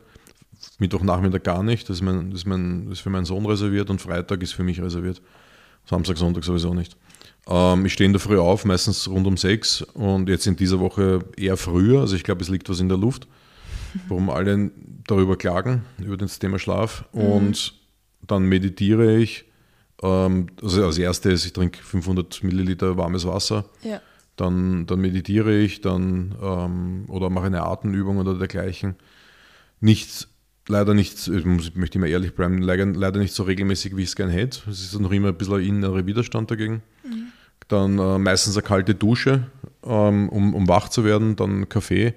Dann versuche ich kognitive Arbeit zu leisten. Das bedeutet, in, äh, aktuell ist es, ich versuche jeden Tag ein Kapitel für mein Buch zu schreiben. Mhm. Diese Woche habe ich es jeden Tag geschafft. Cool, genau das, was ich jetzt Wahnsinn. gesagt habe, habe ich diese Woche jeden Tag geschafft. Ja. Und man muss, niemand ist ein Roboter. Und ich bin selber stolz auf mich, wenn ich das fünf Tage am Stück geschafft habe. Ähm, weil es nicht immer so geht. Und ein Kapitel hat so ein, ich habe es heute lustigerweise mir überlegt, wie viel das ist, eine, ein, einen Viertel Seiten ist das. Super gut, ja. Es, ein, es klingt weniger, aber es ist urviel. Es ist, ja, es ist wirklich ja. viel. Mal schauen, ob ich so weiterkomme mit dem Tempo, das wäre natürlich cool. Dann drehe ich das Handy auf. Ähm, in der Vergangenheit, bis vor ein paar Wochen, war das leider zu früh meistens, aber normalerweise ist es eher so um 9, 10. Mhm dass ich nicht früher erreichbar bin, um die kognitive Leistungsfähigkeit nicht zu stören. Und ja, und dann mache ich halt Coachings und, und so weiter. Das heißt, es gibt eine, ich sage jetzt mal so eine 70-prozentige Tagesstruktur, an, an die ich mich halte. Und alles, was nicht geplant ist, läuft Gefahr, dass es nicht umgesetzt wird. Äh, wie zum Beispiel ein, ein Home-Training oder in mhm. den Wald gehen. Ja. Das ist, oder die Meditation. Das sind so die drei Sachen, die ein bisschen Gefahr laufen, dass sie nicht gemacht werden, weil ich bin ein Gym-Typ, das heißt, wenn ich im Gym trainieren soll, dann, dann stehe ich halb acht, wenn und so weiter, aber jetzt zum Beispiel heute wollte ich in den Wald gehen zum Mittag und das wäre das das wär stressig gewesen von der Zeit, dann habe ich es dann lassen. Also es ist zu 70 Prozent stabil und ich mhm. überlege mir am Wochenende, was ich nächste Woche mache. Das heißt, ich weiß jetzt schon, was ich nächste Woche mache, insbesondere weil ein Feiertag ist am Donnerstag. Das ist meine Woche sehr kurz. Und es gibt äh, Top-Down-Prioritäten. Kapitel fürs Buch schreiben, das ist absolute Pflicht. Mhm. Dann habe ich ähm, ein, zwei Sachen für den Alex zu tun. Dann möchte ich jeden Tag zumindest einen kurzen Post auf Instagram machen. Das mache ich aktuell, um zu schauen, wie weit ich da komme mit einem, mit einem gepflegten Instagram-Auftreten. Und, und alles andere ist, ähm, ist, geht sich aus oder nicht. Da, dann, da, da, bin ich mittlerweile so weit, dass ich sage, es passt, ist wurscht, wenn nicht. Gibt es also. Chiller, Abende, Netflix, einfach mal Pyjama, Spaghetti kochen und richtig chillen. Spaghetti kochen. das ist so mein. ja, ja. Spaghetti kochen habe ich schon lange nicht gemacht, aber siehst du dieses Loch da drüben, ja. wo die Bücher drinnen sind? Das Loch, da sollte eigentlich ein Fernseher drinnen sein. aber er hat es nicht reingeschafft. Also das ist dieser Wandverbau, ja. Da wollte, ich wollte wirklich einen Fernseher reinmachen, Bild ja. drüber, dass man wegklappen kann. Mhm. Aber habe es nicht geschafft, ja. Aber ich muss schon zugeben, dass, dass wir auch ähm, auf, auf Netflix, na haben wir gar nicht, wie heißt das? Amazon Prime. Amazon Prime oder, oder Disney. Plus, ja, ja. Jetzt, wir sagen, okay, das schauen wir uns an, diese, diese Staffel, was auch immer. Aber jetzt so wirklich gezielte Dinge. Ja. Und dann einmal eine Serie und, oder eine Folge und dann, und dann wieder weg. Wenn ich bis zum Schlafen gehen Serien schaue, dann, dann schlafe ich viel schlechter ein mhm. und schlafe auch viel schlechter. Also ich bin, muss alles richtig machen, dass mein Schlaf gut ist. Ich bin so ein richtiger Steinzeit. Ich bin so ein richtiger Neandertaler. Also jedes Geräusch, ich brauche Ohrstöpsel. Ja. Jedes Geräusch vom Nachbar weckt mich auf. Ja, das kenne ich. Ja, also ich schlafe seit drei Monaten mit, mit Ohrstöpsel, war die ja. beste Idee meines Lebens. Hat mein Schlaf sich um 20 Prozent verbessert. Ja. Und auf Reisen auch immer eine Schlafmaske dabei. Also das passiert mir nicht mehr, dieses, also ich habe, wenn, wenn wir früher in ein Camp gekommen sind, Gafferband und alle Fenster zupickt. Hm. Baue ich nicht mehr. Schlafmaske, 20 Euro Amazon. Also. Cool. Ja, und ich mache das schon. Also ich, ich kann man noch, äh, ich kann noch wirklich, ich kann das schon, ja, so chillen und so entspannen. Und ja. Aber es muss ich halt schon auch wirklich mir, mir vornehmen und machen. Also ja. ich, ich bin schon auch, ein, ich, ich schreibe dieses Buch, glaube ich, hauptsächlich für mich selber. Zum Verarbeiten. In der Ruhe liegt der Heilung, die Heilung, ja, weil ich brauche das wirklich selber. Bin viel zu antriebsstark und dopaminerg, nenne ich das. Mhm. Ich will halt unbedingt Dinge tun. Ja, ja. Ja. Ich hasse es ins Bett zu gehen, einfach weil ich am liebsten durcharbeiten möchte. Das ja, ist so traurig. Ich, ich weiß, was ich habe früher diese Idee gehabt, ich, hab, ich war bei einer Ausbildung mit Roman Ballesitz und mit dem Patrick Meinhardt, ja. diesen, dem, dem Coach aus Deutschland und die reden über Schlaf und ich sage so, boah, ich hasse Schlaf und mhm. die schauen mich alle an und denken sich so, what the f was geht jetzt, was kommt jetzt? Und ich so, also ich hasse das. Echt jetzt, ich muss ja schlafen gehen und, und ich, ich will ja eigentlich nur, dass morgen ist, dass ich weitermachen kann. Aber heute respektiere ich es und man muss, man muss diesen Sachen halt einfach Respekt zollen, weil wenn du das nicht machst, dann, ähm, dann, dann torpedierst du dich selber, deine eigene Gesundheit und dein eigenes Konzept und, und ich meine, meine Ideologie. Schlaf ist eine der wichtigsten Grundsäulen für Wachstum äh, und, und Erholung. Also ja, ist halt so. Mhm. Manche Leute lieben ihn und ich sage, ja, ich bin halt acht Stunden. Oder äh, gibt es einen Schlafforscher, einen, ich glaube, William Dement oder wer auch immer das gesagt hat, der gemeint hat, ist wie tot sein. Aber wir müssen es machen. ja. ja. ja. Du hast lustigerweise davor ähm, Waldspaziergänge angesprochen ja. und du hast da diesen Begriff sehr oft verwendet, ähm, Waldbaden. Mhm. Ich muss sagen, ich habe mich so lustig gemacht über diesen Begriff, weil ich von einem Berg komme, im Wald lebe mhm. einfach und ich habe noch nie den Ausdruck davor gehört und habe mir gedacht, so typisch Städter, die halt glauben, wenn sie mal im Wald gehen, nennen sie es Waldbaden ja. und sind dann auch glücklicher oder besser. Und die denken so, ich bin dort aufgewachsen, warum ja. verstehen die das nicht? dass das eh logisch ist, dass das super gut ist, warum brauchen die überhaupt einen Begriff dazu? Spannend, wie hat sich das entwickelt, dass da Waldbaden plötzlich so in ist? Ich glaube, dass, dass, dass man da differenzieren muss, eben zwischen diesem damit aufgewachsenen und den Städter, der es nicht ist. Ne? Ja. Weil man muss ja auch, auch, auch dem Menschen, der vom Land kommt, der, dem andere Sachen fehlen, einen, einen, eine Strategie liefern. Und für uns Städter, und ich bin Wiener, ist es halt einfach das Waldbaden, dass man sagt, du hast ein Problem, geh in den Wald und dort passiert XY. Also gibt es ja alles in Studien nachgewiesen. Da haben wir zum Beispiel ein halbes Jahr in die Recherche gesteckt. Da sind acht Blogbeiträge rausgekommen. Mhm. Also urviel Material, kommt auch ins Buch rein. Ja. Äh, Cortisol geht runter, Herzschlag geht runter, Herzratenvariabilität wird besser. Äh, es ist eine, eine Möglichkeit, das Immunsystem zu stärken, Krankheitsprävention. Also es gibt tausend Sachen, wo Waldbaden hilft. Und am Ende des Tages ist es einfach gesund und entspannt und Bewegung im Wald, und wenn es nur ums Abnehmen geht, was auch immer. Mhm. Waldbaden kommt ja eigentlich aus Japan, heißt dort ähm, Shinrin-yoku und das sich im Wald baden und ist dort eine Therapieform auf Krankenschein. Und wenn man einen Schritt weiter geht und sagt, gut, ich mache jetzt Waldbaden, gehe da um, ich bin das extra deswegen nach Neuwaldeck gezogen, ne? Ich mache jetzt Waldbaden, ich gehe da oben rumspazieren im Wald, weil, ähm, weil das gesund ist, okay. Aber was mache ich, wenn ich eh schon krank bin, wenn ich eine Depression habe zum Beispiel?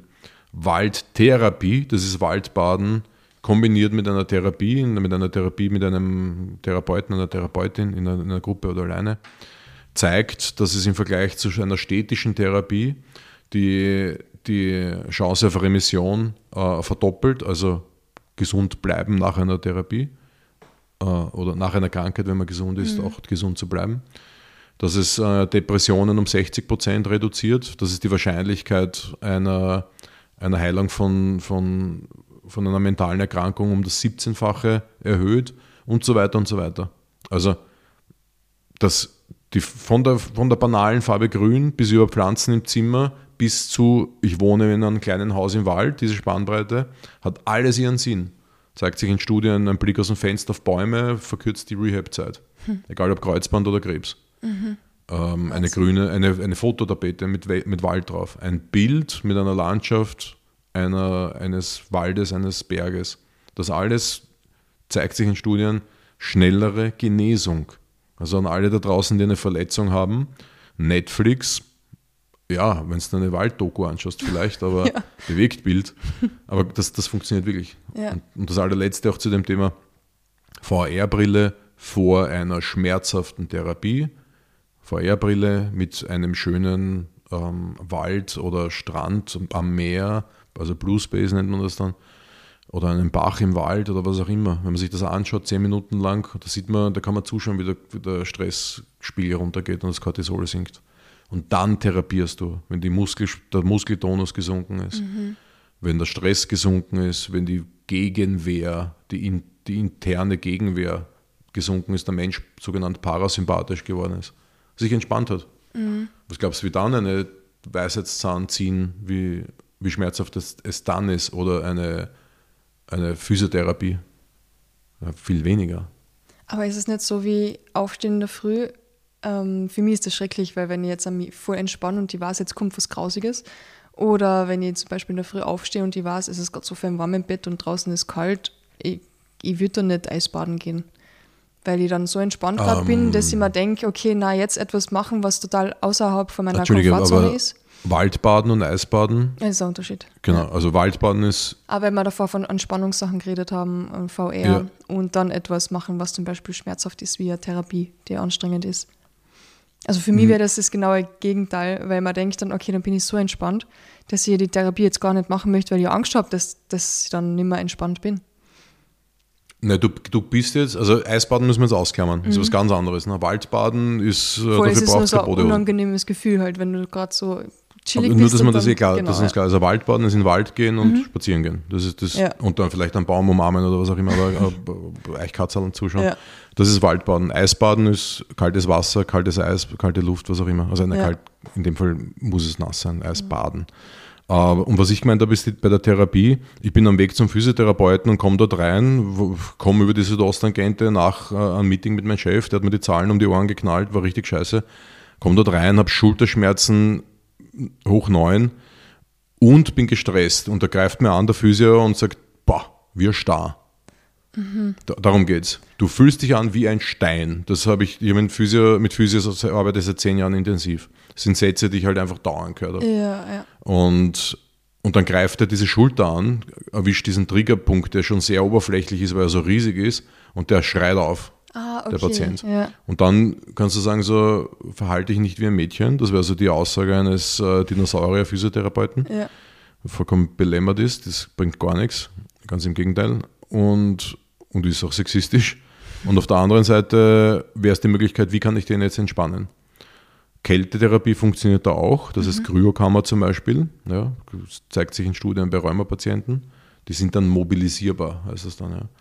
Aber wenn ich dem jetzt eine VR-Brille aufsetze und dort ähm, und zeige ihm die geilste Natur-Dings aus Venezuela, irgendwelche Berge, Dschungel, Wasserfälle und, und der ist, der, der ist irgendwo. Mhm. Der ist einfach irgendwo oder sie. Und dann nehme ich die VR-Brille nach einer Viertelstunde ab und die Person ist super tief entspannt und ich greife ihn an und er ist butterweich. Und dann mache ich den Trigger den Triggerpunkt oder, oder hau ihm die Nadel rein bei Dry Needling oder, oder ähm, zieh ihm den Zahn oder, oder den Zehennagel oder ich weiß es nicht. Was, oh Gott, ja. Also das ist halt, okay. halt, das wäre jetzt eine holistische, mhm. holistischere Betrachtung einer, einer Therapie oder einer Problematik, weil ich nutze das Gehirn, ja. um lokal zu arbeiten. Aber ansonsten, früher hat man gesagt, nimm da drei Kaugummis mit, kau darauf rum mhm. Und ich da in, in, der Zwischenzeit in, in Zechennagel. Weil es Hölle weh tut. Ja. Und ja, aber das geht halt auch anders, ne? Also,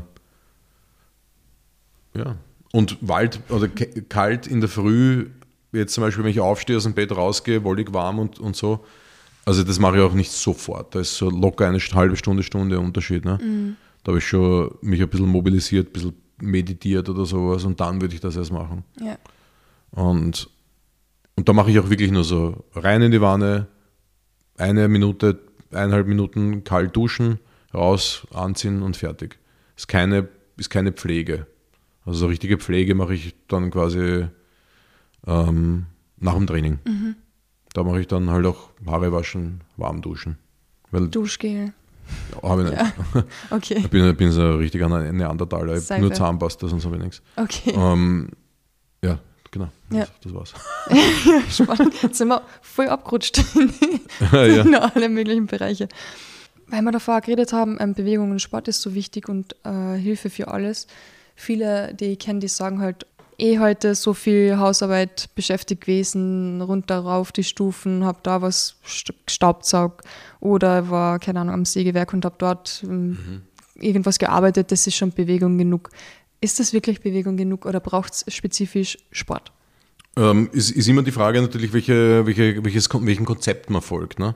Weil grundsätzlich ist Gehen ähm, im Sägewerk arbeiten, Hausarbeit und so weiter, das ist ja körperliche Leistung. Ne? Das heißt, wenn man jetzt sagt zum Beispiel, also ich nutze beispielsweise unseren, unseren Staubsauger als Warm-up, wie du siehst, ich habe ja Sprossenwand und Ringe und dahinter dir diese so K-Box und sowas. Ja.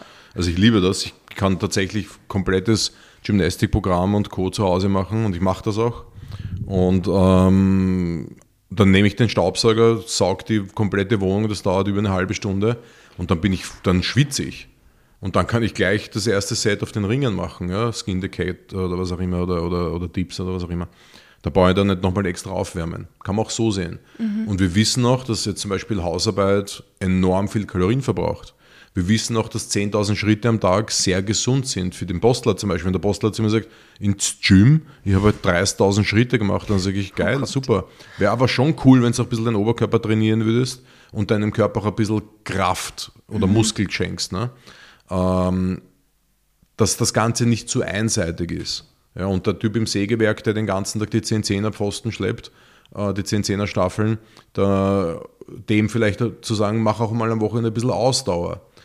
Weil was wir auf jeden Fall berücksichtigen müssen, ist, unabhängig von Athletin oder Athlet oder nicht, wenn wir einfach Mensch sind, dass es so vier, fünf Bereiche gibt, in denen wir uns tatsächlich ein bisschen mit denen wir uns ein bisschen beschäftigen müssen, um so lange wie möglich, so gesund wie möglich zu leben und insbesondere ganz, ganz wichtig, selbstständig zu bleiben.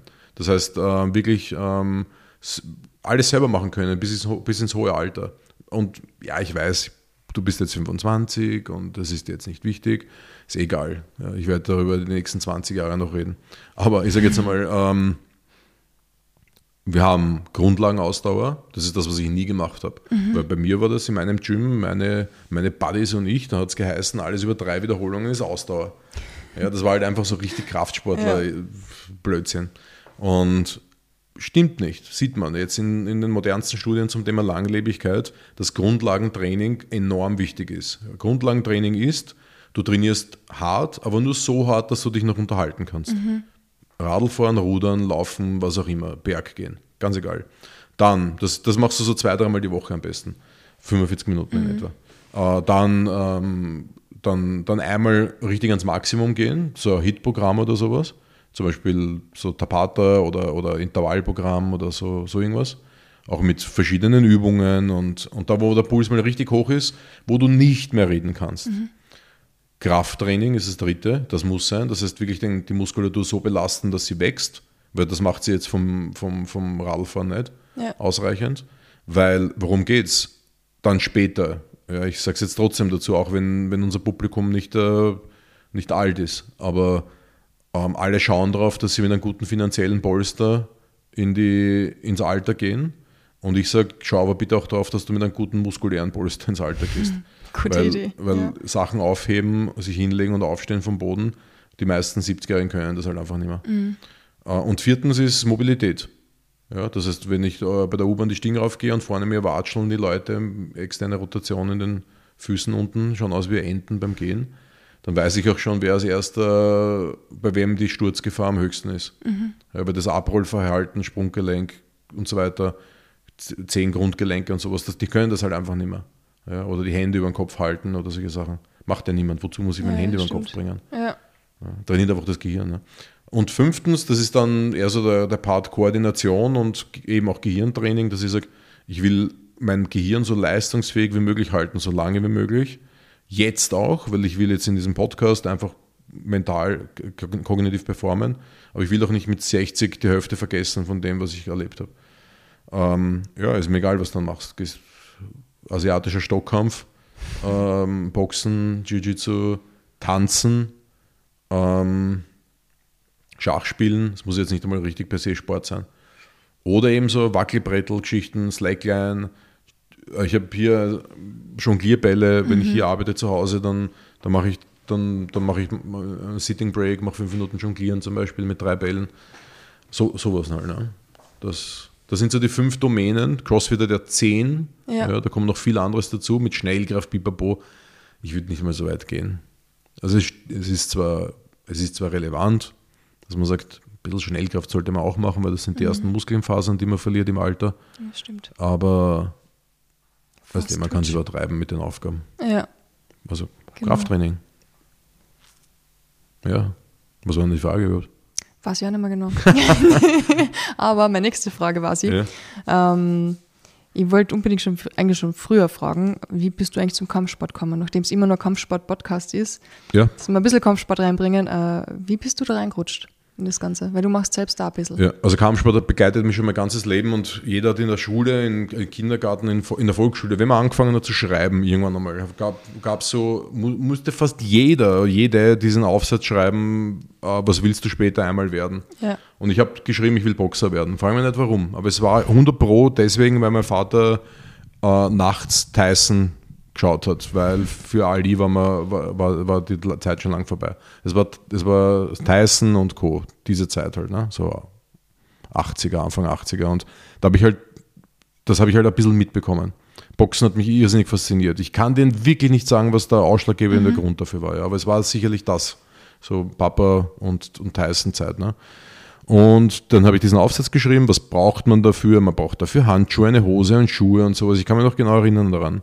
Und ich kann mich auch erinnern, dass ich mal am Sonntag in der Früh aufgewacht bin, so wie, wie aus einem super realistischen, nicht Albtraum, aber einem extrem realistischen Albtraum, wo ich wo, wo es geheißen hat, dass ich heute einen Boxkampf habe. Oh Gott. Und ich kann meine, meine kennst du das, wenn du in der Früh aufwachst und du kannst eine, keine Faust machen? Ja. Weil deine Hände sind noch so, so ja, Schlaf, irgendwie, ich weiß gar nicht. Schlaftrunken. Schlaftrunken, wie auch immer. Ja. Es ist richtig so, kann keine Faust machen, geht nicht. Und das ist, ich bin noch im Halbschlaf und denke mir, hey, du hast heute deinen Kampf und du kannst keine Faust machen. Was ist los?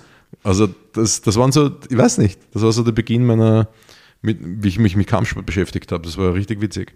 Und dann eben habe ich angefangen, über Muhammad Ali da, mit mir anzuschauen und dergleichen. Und dann ist viel Zeit vergangen, bis ich mit Boxen angefangen habe. Da war ich, ich weiß es ehrlich gesagt nicht mehr. Ja. Ähm, aber ich war schon ein, ein Teenager auf jeden Fall. Ja. Und dann noch viel später habe ich dann mit es war in Wien aber sehr schwer, muss man auch dazu sagen. Also das war gerade so die Zeit, wo viele Clubs zugesperrt haben, wo es gar nicht so viel insgesamt gab. Ich habe Kung Fu ausprobiert, Karate ausprobiert, da war ich, da war ich so Mittelschule in etwa. Mhm. Ähm, diese, diese Kampfkünste und sowas, das war nicht so meins. Ja. ja ich bin viel zu, bin halt ein Neandertaler. Das mhm. ist, bin viel zu grobschlächtig für das. Kann, kannst du mir vorstellen, wie ich so, so Kung Fu Zeug mache und so rumspringe? Schaut richtig Ich mag es ja gar nicht so meine Schwester, die macht ähm, Taekwondo, ja. urcooler Sport und bringt sich ja viel, aber ich ja, mag's ja. nicht, wenn du weißt, okay, die Deckung ist schlecht, du, die Schläge kommen von unten irgendwie und denkst so, na, das ja, am Ende des Tages, auch wenn man einen Film anschaut und da ist so der Superheld, der jetzt eine Kampfsportszene macht und ich denke mir so, hör einfach auf, mach das nicht bitte. Das ist so unrealistisch. Ich hasse das, wenn sie das machen. Ja. Denke ich mir, wer ist euer Stunt-Koordinator, wer ist euer, euer Kampfsportkoordinator, warum? Warum lässt er das zu? Ja. Ich schwör's dir, jeder Hem, äh, Hemsworth und wie sie alle heißen, ja. Die sind doch koordinativ nicht so schlecht, denen kannst du doch ein bisschen mehr beibringen, dass sie für diese 30 Sekunden Kampfsportszene mehr herzeigen können. Aber sie können es nicht, ist egal. Und wenn der so geht und Fäuste schlägt und ich denke mir so, mach's nicht. Mach's nicht einfach. Ich mache ja auch nicht Schauspiel, oder? Ja. Äh, gut, ich bin jetzt auch kein Profikampfsportler, aber ist egal. Dann habe ich angefangen mit Jiu-Jitsu, da gab es nur einen Club, Gracie Bahar, das war 2008. Blödsinn, das kann nicht sein. Oh ja, scheiße, das ist schon wirklich lange her.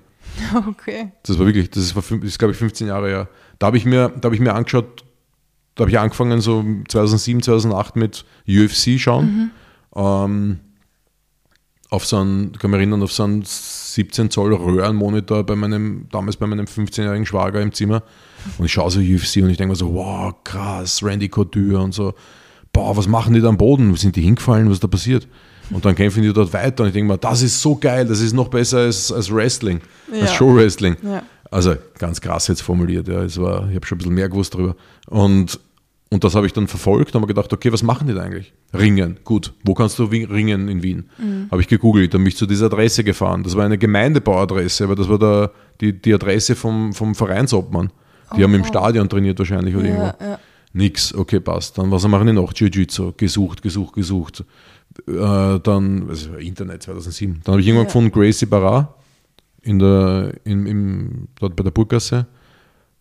Bin dort hingefahren, habe mich sofort in den Sport verliebt. Trainer war ein Purple Belt, höchstgraduiertester Jiu-Jitsu-Sportler äh, Österreichs, äh, Trainer Österreichs. Damals. Ja, hat es niemand anderen gegeben. Der ist jetzt ja. in Kärnten. Äh, oh, wow. Macht dort, keine Ahnung, irgendwas mit Pferden und hat, hat, hat macht ein bisschen was mit Capoeira und so. Und da hat es dann begonnen. Dann habe ich die erste CrossFit-Box aufgesperrt und dann habe ich angefangen, Kampfsportler zu akquirieren. Bin, mhm. habe hab sie auf der Straße angesprochen, habe sie, hab hab, hab sie bei Kampfsportgalen angesprochen. Bin hingegangen und gesagt, Servus Ford, Servus Fadi, Servus Gary, Servus Nandor. Gary habe ich schon kannt vom ja. Autorennen fahren von früher, muss ich auch dazu sehen, zugeben. Und habe gesagt, du, ich mache jetzt ein Gym auf und bei mir tut man dann so mit LKW-Reifen herumschmeißen und Seile und solche cool. Sachen. Und die haben mich so angeschaut und sie dachte so, ja, ganz sicher machst du das. Du bist ein Freak. und, und, dann irgendwann einmal sind sie äh, zu Besuch gekommen, haben das gesehen mit ihren Trainern und so, damals mit Stockmann und wie sie alle geheißen haben. Und dann waren sie alle bei mir, alle. Ford, Fadi, Gary Nandor, Philipp Schranz, ähm, ähm, äh, Grigor Ashok Babian.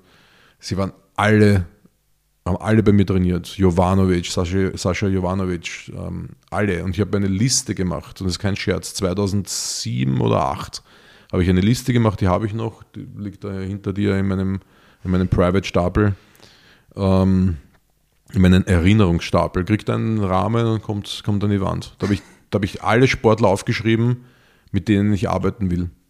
Da habe ich das Gym dann einmal offen gehabt.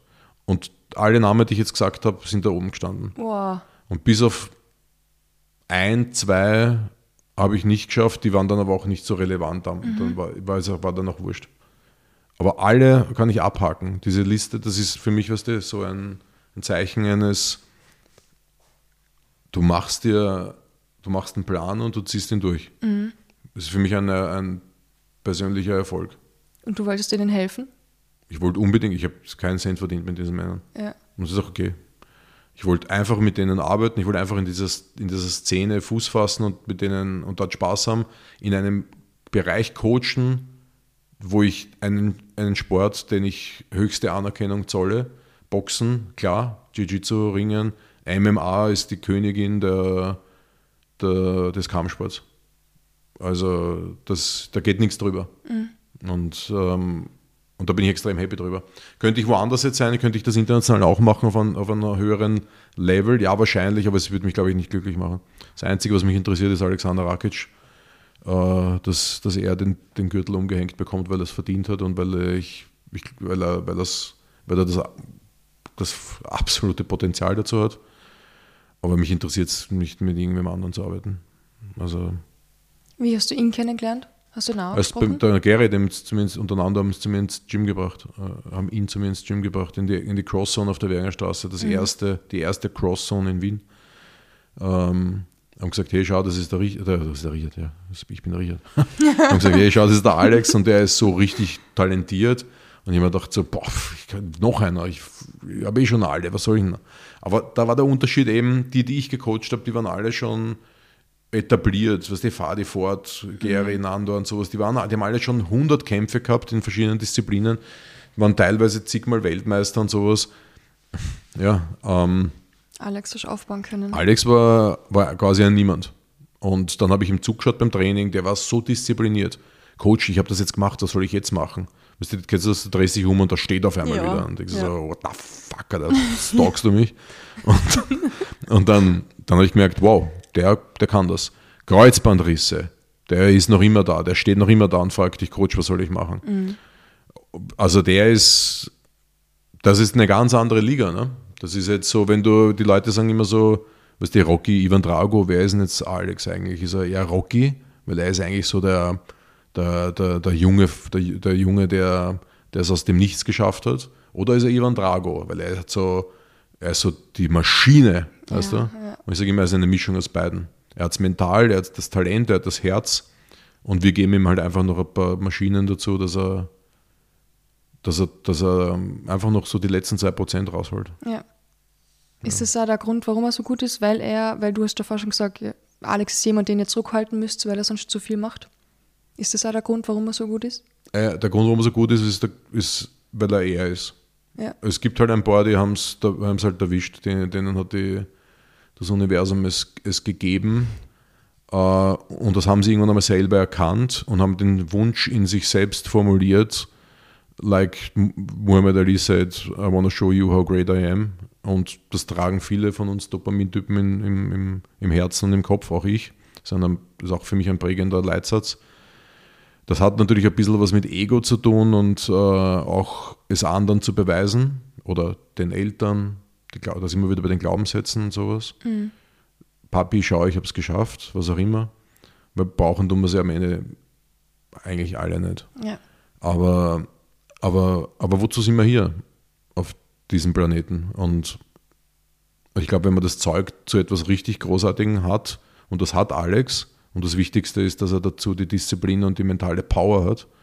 Und dann hat er einfach auch noch Talent geschenkt bekommen. Und dann hat er auch noch diesen Ehrgeiz, dass er trainiert wie ein Berserker. Und dann, ja, manchmal passt es halt einfach. Und dann erwischt er auch noch die richtigen Trainer. In allen Disziplinen. Wer, wer hat denn solche Trainer? Mhm. In Wien.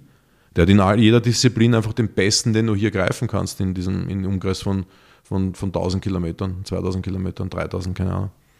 Also Passt alles da, zusammen. Da passt, da, das ist ein Wink des Schicksals, glaube ich. Ja. Das muss man durchziehen. Da ist man dumm, wenn man das nicht macht. Ja. Wichtigste Frage, wie geht es ihm jetzt? Sehr gut. Also, ich habe gesehen, Ringen geht schon wieder recht gut.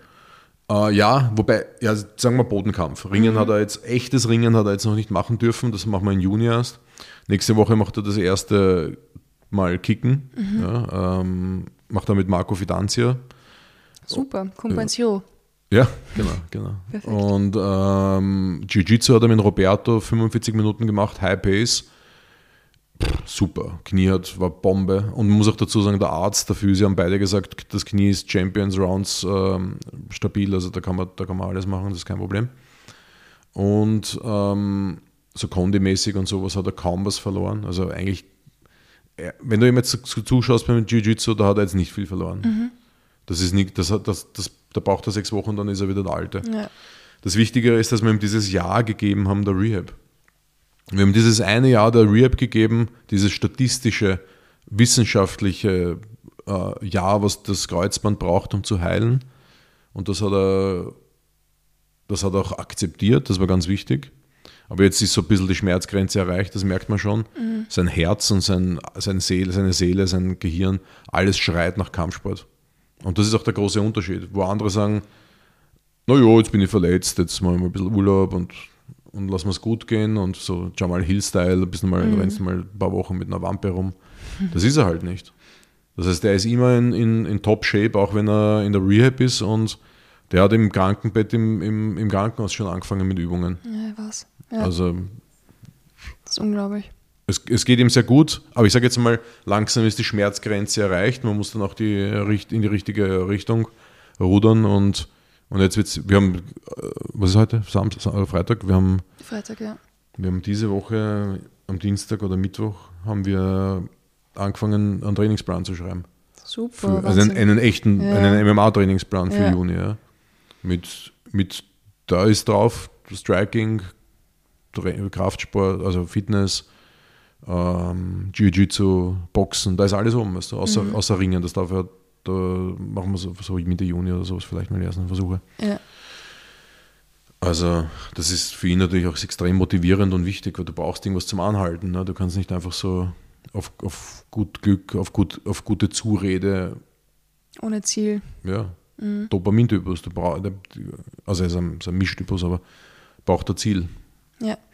Wie ist das jetzt körperlich? Ähm, würdest du sagen, er ist in fünf, sechs Monaten wieder auf 100 Prozent? Kann er da in sechs Monaten einen Kampf machen in der UFC? Oder was ist er könnte, so? ihn, er könnte ihn jetzt schon machen. Ja. Die Sache ist die, dass wir, wir alle immer die Fähigkeiten von solchen, von solchen disziplinierten, ehrgeizigen Athleten eben unterschätzen. Die, wir, wir reden ja jetzt hier nicht von dass ein Marathonläufer, der halt so perfekt trainiert sein muss, dass er diese 42,x Kilometer mhm. in dieser Zeit schafft, wenn er das Pensum nicht, oder Triathlet, wenn er das nicht trainiert hat, das Pensum, schafft er das nie. Wir reden von Kampfsport. Du gehst rein, es könnte nach einer Minute aus sein. Mhm. Lucky Punch, was auch immer. Jimmy Manua äh, Style, ja. was auch immer. Ähm, und er hat es, er ist jetzt so bei, würde ich sagen, bei 90 Prozent in fünf, sechs Monaten, das ist, zu, das ist sogar zu viel. Ja. Ja. Also ich sage jetzt einmal, wenn, wenn jetzt alles passt, so wie wir es glauben, dann wäre er in zwei Monaten ready dafür. Äh, passt vom Timing aber nicht ganz. Das heißt, es wird wahrscheinlich eher so September, Oktober. Oktober gibt es auch, wissen wir jetzt schon, gibt es auch ein paar Events von der UFC, mhm. wo es passend wird. Ja. Und jetzt haben sie ja announced, uh, Jiri Prohaska gegen Jamal Hill. Genau. Uh, das ist für mich sehr spannend, weil Jiri Prohaska jetzt nicht so der Typ ist, der viel auf wissenschaftliche Daten gibt zur Heilung einer Schulter, mhm. wie man sieht. Aber mhm. ja, kann, vielleicht hält es, vielleicht nicht. Weiß auch nicht. Man weiß auch nicht genau, was passiert ist, muss man ja. dazu sagen. Ja, stimmt. Jetzt hast du mit Alex schon sehr viel Erfahrung gemacht, auch im Reha-Bereich. Mhm. Ähm, vor allem, wenn es ums Kreuzbandel geht. Äh, was hast du da lernen können? Das Allerwichtigste ist dass man das, den, diesen ganzen Menschen betrachtet. Das ist, was ich gemeint habe, Therapie 3.0. Mhm. Und offen Dinge anspricht und, ähm, und auch Sachen anspricht, die, die, die, schmerzhaft sind. Und da haben wir alle viel zu lange gebraucht dafür, weil wir alle so starke Männer sind. Ähm, und, und niemand sich eingestehen will, dass er Schwächen hat. Und das ist ein Punkt, wo, wo alle Trainer in dem Sport noch was lernen können. Alle glauben, sie sind der leibhaftige Gladiator und, und dürfen niemals ähm, ähm, äh, zeigen, dass sie irgendwo Schwäche haben oder, oder mal irgendwas nicht passt oder es ihnen nicht gut geht oder was auch mhm. immer. Ne? Man muss immer den ganzen Menschen betrachten. Also man darf nicht eine Knie sehen oder eine Schulter, sondern eben einen Menschen. Und man darf nicht eine Verletzung sehen, sondern eben ein, eine, eine komplexe Struktur, wo alles ineinander greift. Äh, und, und jede Maßnahme, die ich setze, auf das, auf das ganze Netzwerk an Muskeln und, und Neurotransmitter und, und Synapsen und, Schmerzrezeptoren und Knochen und Gelenken und so weiter auf alles wirkt. Und ganz wichtig, man muss sehen, dass, dass da ein Mensch vor mir steht mit Herz und Hirn. Und dass ich mit, dass ich mit denen beiden auch die ganze Zeit spreche. Und ich glaube, das war für mich so die wichtigste, das wichtigste Learning ähm, des, des letzten Jahres. Mhm. Weil ein, mit einem jungen Athleten gehst du ganz anders um mit einem Kreuzband als mit einem ähm, Athleten, der kurz vom Peak steht. Der ist 30. Ne? Also, wenn, wenn du einen Athleten hast, der, der eine 3 vorne hat, dann, dann weißt du, jetzt kommen die, die fünf goldenen Jahre ja. in dem Sport. Und wenn du einen Athleten hast, der 23 ist, dann denkst du halt so, ja, shit, blöd gelaufen. Ja, aber macht nichts, sehr genug Zeit. Mhm. Also da muss man schon ein bisschen anders umgehen mit der Situation. Mhm. Und, und wirklich, das, das ist, glaube ich, die Quintessenz aus dem Ganzen. Diesen ganzen, diesen ganzen Menschen sehen, mit allem, was da, den ganzen Weintrauben, die da draufhängen, mit der Familie, mit Kind, Frau, Eltern, Lebenssituation, finanzielle Situation, ähm, das, das gehört alles mit dazu. Was würdest du an Top-Athleten jetzt an sozusagen raten oder Tipps geben, ähm, wie man damit am besten umgeht, zum Beispiel mit einem Kreuzbandriss? Was sind so die Steps zur Heilung? Also wenn ich es jetzt so richtig therapeutisch betrachtet, oder ja, da hängt vieles zusammen, gell? Also wahrscheinlich ja, also mental, ich, wahrscheinlich auch Physiotherapie und halt auch, wann ja. beginnt man mit was? Operation am besten sofort danach, dann danach wahrscheinlich. Ja, das ist, genau, da sind wir jetzt eher in der Therapie drin, dass ich ja. sage zum Beispiel, okay, wir haben diesen therapeutischen Part, das heißt, der, die Person hat einen Kreuzbandriss, Uh, früher war es ja so, dass man den von der Skipisten weggeflogen hat ins nächste Krankenhaus und, und sofort operiert hat und mhm. der ist aufgewacht am nächsten Tag und, hat er, und das Kreuzbandel war vergnagt und sechs Monate später war der wieder auf der Piste. Das würde ich halt nicht machen. Uh, wir, wir haben deutlich mehr Zeit jetzt. Auch ein Kreuzband kann Wochen später operiert werden. Das ist mhm. nicht das Problem. Das muss nicht sofort gemacht werden. Ähm, ich möchte jetzt gar nicht so sehr darauf eingehen, was für Material wird da verwendet, äh, wo kommt die Sehne her und, mhm. und, und so weiter. Das, das das ist eher so Therapeutengeschichte. Das muss sowieso gemacht werden und das ist in Abhängigkeit der, der individuellen Verletzung. Aber was ganz wichtig ist natürlich, eine, eine qualitativ hochwertige Physiotherapie danach, äh, die, die, die sich wirklich, wo, wo ich hingehe und wo der Therapeut mir sagt, schau, wir machen jetzt die nächsten drei bis sechs Monate XY. Wenn der keinen Plan hat, sagt, na, du kommst jetzt einfach, wir machen das schon. Dann frage ich ihn, du, aber was machen wir? Was hast du da vor? Wann machen wir welches Bewe Wiederholungs-, Bewegungsschema, Gewichtsschema, externes Gewicht, äh, Bodyweight? Wann, welchen Bewegungsradius, welchen Winkel, wie viel, wie viel Grad, hin und her. Diese Sachen. Wenn mhm. der Physio das nicht weiß, dann, ja, weiß ich nicht, ob es nicht einen anderen gibt. Oder das muss man dann schon mal in Frage stellen. Ähm, und dann ganz, ganz, ganz, ganz wichtig, egal ob Kreuzbandriss oder was anderes, gibt es halt diesen ganzen Part drumherum mit, ähm, mit das, was das Ganze ganzheitlich dann macht oder holistisch halt macht. Dass ich sage, okay, was für ein Problem habe ich da? Gut, Beispiel. Ich habe nach einer Operation ein paar Tage Entzündung, drei bis fünf Tage. Das ist das Fenster, wo ich den Körper damit sich selbst beschäftigen lasse. Das ist natürlich, das gehört so. Mhm. Das lasse ich ihm auch. Und danach greife ich ein. Das heißt, ich fange an mit Nahrungsergänzungsmitteln und mit einer entzündungsarmen, entzündungshemmenden Ernährung gibt es nicht, eine entzündungsarme Ernährung. Ja, das heißt gesunde Lebensmittel, da fängt es schon mal an. Uh, so Paleo, mediterraner Style oder sowas ist schon mal ein guter Anfang. Ich sage nicht, dass das perfekt ist oder für mhm. alle gilt, aber das ist eine gute, eine gute Richtung, sage ich jetzt ja. einmal. Ne? Und entzündungsarm würde dann noch heißen, ähm, ein bisschen tiefgründiger nachzudenken oder, oder sich zu in, in, in die Thematik Ernährung zu involvieren. Weil wenn ich sage, ein Burger hat ein hohes Entzündungspotenzial. Ich sage zum Beispiel ein, mhm. eine, es nennt sich postprandiale Entzündungsreaktion, also eine nach dem Essen Entzündungsreaktion auf Deutsch. Ich esse einen Burger, die Entzündungsreaktion ist groß. Warum? Weil ich da einfach ein, schimpfen wir es mal, eine schlechte Lebensmittelqualität habe. Schlechte Fette, viel Zucker, Soßen und das Ganze an, an, an Weizenbahnen und dazu Pommes mit Ketchup. Mhm. Also mein Körper reagiert trotzig. Mhm. Entzündungsparameter fahren hoch, Interleukine fahren hoch, sogenannte. Ähm, das könnte ich abdämpfen. Wenn ich das kombiniere mit gesunden Fetten, wie zum Beispiel Nüsse, Mandeln oder, oder Avocado. Das heißt, gehe ich am Samstagabend mit Freunden Burger essen, hast du dir verdient, ja? Dann, dann nehme ich eine halbe Avocado mit oder bestelle mir drei Schalen, drei Schälchen ähm, Guacamole. Das ist ja mhm. Avocado in ja. 80 Prozent. Ähm, das heißt, da, da gibt es schon viele Hebeln, mit denen ich da eingreifen kann, um die Heilung zu unterstützen. Mehr geht ja nicht. Ich kann ja jetzt nicht die Heilung beschleunigen, das ist nicht möglich. Ich kann sie nur unterstützen, dass sie einen guten Verlauf hat. Bis hin zu Nahrungsergänzungsmittel, entzündungshemmende Nahrungsergänzungsmittel, Kurkuma, Omega-3, Vitamin D, also Vitamin D für, für den Kalziumhaushalt und so weiter. Also mit Supplements kann man dann auch nochmal viel tun. Kollagen für also Aminosäuren, die die Sehnenbandapparat supporten. Ich will ein, ein, ich will ein Bundle ein, ein äh, wachsen lassen bei mir, einheilen, mhm. einheilen ja, lassen mhm. bei mir. Dafür braucht es Aminosäuren. Und idealerweise diese Kollagenaminosäuren. Ne? Ähm, ich will meinen Gesamtkörper bei der Heilung unterstützen. Ja, dafür wären jetzt komplexere Aminosäurenstrukturen notwendig, wie zum Beispiel EAAs oder sowas, dass ich auch das Gehirn supporte, Muskeln supporte, mm, Organe supporte, um bei der Heilung zu unterstützen. Ja, Aminosäuren, die die Schilddrüse unterstützen, die das Gehirn unterstützen, die den Schlaf verbessern, die die Stimmung verbessern. Und das ist eines der wichtigsten Punkte natürlich auch. Leute, die sich gehen lassen in einer Heilung und sagen, ist eh wurscht, mhm. jetzt mache ich mal nix. Ja, kann ich, bin auf bis um drei in der Nacht und schaue fern und Netflix und Playstation und Alkohol und Co du bombardierst deine Heilung damit. Und wenn der Vertrag sagt, beim Fußballclub in sechs Monaten stehst du wieder auf der, auf der Matten, dann, dann kann es sein, dass du damit diese sechs Monate halt nicht voll ausgenutzt hast. Ne? Die Heilung halt einfach verzögert hast. Und das ist halt blöd, weil ähm, die Rückfallraten bei, beim Kreuzhand halt hoch sind. Mhm. Und auch die, die Back to Sports ähm, Raten, was wer kommt wieder auf das Level davor, wo er davor war. Na, ist natürlich auch nichts. Schafft ja auch nicht jeder oder jede.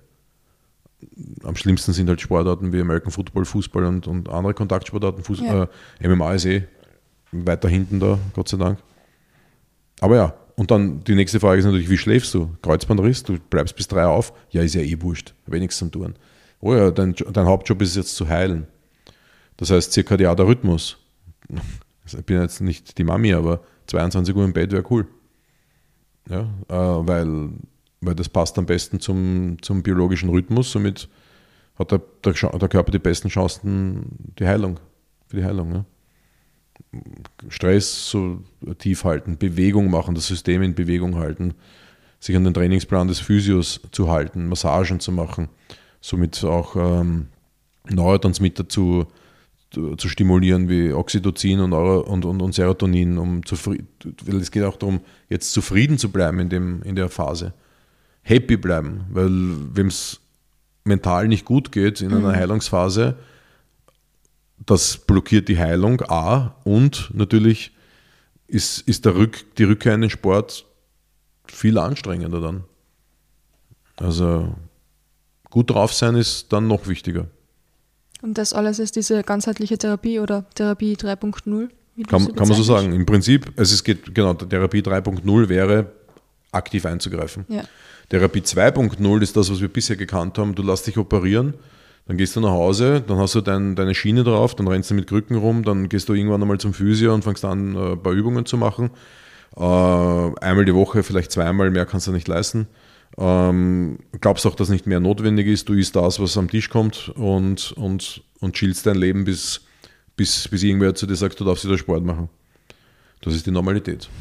Und Therapie 3.0 wäre, du bestimmst aktiv, wie schnell es vorangeht. Das ist nicht deine Entscheidung, sondern das ist das Anstoßen an, mhm. an den richtigen Stellen, Arzt und Physio. Machst selbst Übungen. Ähm, wir wissen auch, dass Prävention 51 Prozent der ACL-Rupturen, der Kreuzbandrupturen verhindern könnte. 51 Prozent. Das heißt, das in der, im Rückkehr ist Hamstring trainieren dann somit auch extrem wichtig. Ja. Zeigt sich auch, dass in vier Wochen ähm, Sprint-Training und, und Hamstring-Training die oh shit, ich weiß es nicht mehr, ich glaube 10% Reduktion der, der Gefahr einer, einer, einer einer Verletzung nur durch Hamstring-Training, mhm. vier Wochen Hamstring und, und, und, und, und Sprints. Oder noch cooler war eine Studie aus Brasilien an einem Fußballteam, die gezeigt haben, eine Saison begleitet, verglichen haben durch Fragebögen gute Schläfer, schlechte Schläfer, also ja. in zwei Gruppen geteilt. Hast selber gesagt halt, ne, ich schlafe so lang und da geht es mir so und so weiter. Okay, passt, du bist ein guter Schläfer, du bist ein schlechter Schläfer. Ähm, Ergebnis 3 zu 1 für die schlechten Schläfer bei Knieverletzungen 9 zu 1 für Muskelverletzungen, also mhm. 9 bei den schlechten, eine bei den guten und 27 zu 1 bei Muskelzerrungen. 27 Zerrungen bei den schlechten Schläfern, eine Zerrung bei den guten Schläfern. Also ja. frag dich selbst, ob du gut schlafen solltest, auch deinen Schlaf pflegen solltest. Genau, dass du überhaupt wieder mal aufstehst. Aber ähm, ja, also dieser ganze Rehab-Part ist halt ganz, ganz wichtig. Ja. Und man kann das, man, muss, man muss es in die Hand nehmen. Nicht darauf warten, dass der Arzt was sagt. Weil der, dem ist das Wichtigste, dass du operiert wirst und dass, mhm. das, dass, dass die Operation gut verläuft. Das ist sein Job, er ist ein Operateur. Er ist nicht ein Seelenklempner. Ja. Ist nicht böse gemeint. Aber ja, dieser holistische Gedanke ist Ernährung, Supplementierung, Schlaf, Stressmanagement, ganz, ganz, ganz, ganz groß. Ähm, Training, rund um diese geleistete Operation. Das wäre Therapie 3.0. Dann würde es passen. Ja, das heißt, du wünschst ja für jeden Sportler, dass sie das ein bisschen beachten. Absolut, bei jeder Verletzung. Egal, ob es äh, geprellt äh, Knöchel, geprellt, was auch immer ist. Äh, egal, was es ist. Ja. Schulter draußen, Kreuzbandgerissen, Bandscheibenvorfall. Am Ende des Tages braucht, brauchen alle diese Sachen dieselbe Aufmerksamkeit. Im Vorfeld der Prävention, präventives Training, weil wir wissen, dass wir bei teilweise bei, bei manchen Verletzungen eben rund 50 Prozent der Gefahr senken können. Und in der Prävention auch ähm, stärker werden einfach. Das heißt, durch guten Schlaf, Nährstofftransport, Nährstoffe überhaupt vorhanden sein durch Supplementierung und gute Ernährung. Also am Ende des Tages reden wir immer wieder nur über dasselbe, nur es kriegt eine ganz andere Bedeutung. Ja. Es ist viel, viel wichtiger, als wir alle jemals äh, geglaubt haben. Also. Richard, ich glaube, ich hätte noch 100.000 Themen. Wir werden irgendwann einmal über Weightcut und andere Sachen sprechen. Ja. Aber ich höre schon deinen Sohn im Hintergrund, der Philipp, und der hat sicher ja. schon die zehnte Folge von irgendeiner Kinderserie wahrscheinlich gesehen gehabt. Na, der schaut sich Aufzugvideos an. Was hast du dann angeschaut? was hast du da angeschaut auf YouTube? Ja. Aufzüge oder was? Cool. Ist ein Aufzug-Fan. Wirklich? Der schaut keine Serien, der schaut nur Aufzüge. Das habe ich noch nie gehört. Warum, findet, warum ist das so interessant für ihn? ja, Töne und, und, und ja, das ist halt, also Philipp hat ja so eine, eine geistige, ähm, so einen genetischen Defekt mit einer Entwicklungsverzögerung kombiniert und ähm, das hat ein bisschen Autismus, bringt das mit sich und, und da schießt man sich halt auf, ähm, diese Menschen schießen sich dann auf Themen ein. Und, und beim Philipp sind es Aufzüge und und öffentliche Verkehrsmittel. Und ihr habt gar keine Aufzüge da in dem Haus? Im Haus gibt es keinen Aufzug. Schrecklich, das, ihr solltet ja, braucht ja von der BIM-Station hier 300 Stiegen, ne? ja. gefüllte. Und, ähm, und, und, ja, das ist, er hat auch einen eigenen YouTube-Kanal, für, wo, wo er seine Aufzüge präsentiert. Die, die Videos haben teilweise mehr Klicks als meine. Das ist cool, das muss man halt anschauen, das habe ich noch nie gesehen. Ja. Wahnsinn. Philipp und seine Abenteuer heißt der Kanal, können Sie wow, alle gleich mal liken. Cool. Philipp und seine Abenteuer. Mega cool. Und der ist auch sehr sportlich. Vize-Staatsmeister. also sportlich im Sinne von hier machen wir äh, jeden, jeden Tag ein Training mit drei Übungen, immer wenn er bei mir ist, ähm, um, um, um Disbalancen auszugleichen oder starke Skoliose. Und ja, Disbalancen ausgleichen und ansonsten geht er reiten. Also paralympisches Reiten, ähm, Therapiereiten kann man mhm. es auch nennen. Und er macht auch Wettkämpfe und letztes Jahr hat er Vize-Staatsmeister geholt. So cool, wirklich. Gratuliere. Genau, genau, ja, das war's. Ja. Super. Ja. Ich glaube, wir haben alles durch. Die anderen wichtigen Themen, irgendein anderes Mal, wenn du mal wieder Zeit hast. Mhm. Gibt es irgendwas, was du abschließend sagen möchtest oder einen Tipp für die Zuhörer oder irgendetwas, was du loswerden möchtest, was wir vielleicht vergessen haben? Äh, ja, ich würde mich nicht freuen natürlich, wenn ihr auf Instagram schaut, Richard Staudner, mein Name, das, den habt ihr ja jetzt. Und ich versuche auch dort relativ viel Informationen gerade rauszubringen über das Thema Energieproduktion im Körper, Stressmanagement, die zwei wichtigsten Sachen, glaube ich, auch im Sport.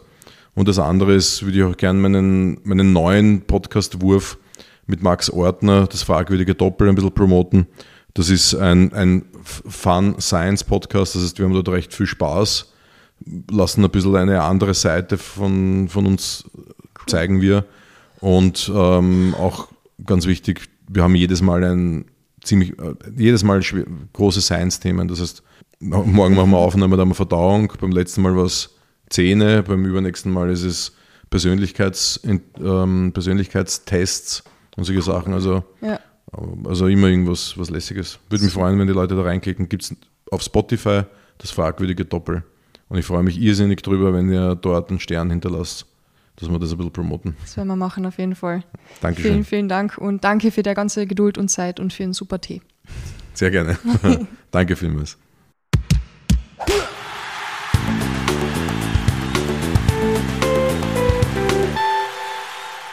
Das war Podcast Folge 110 mit Richard Staudner. Wir werden in diesem Jahr definitiv noch einmal eine Folge mit ihm aufnehmen, nur zum Thema Weight Cut, also dem Gewichtmachen im Kampfsport. Bitte schickt mir dazu gerne all eure Fragen. Ich freue mich, von euch zu lesen. Ansonsten wünsche ich euch wie immer eine wunderschöne Woche, gutes Training, bleibt gesund und weiterhin unschlagbar ehrlich.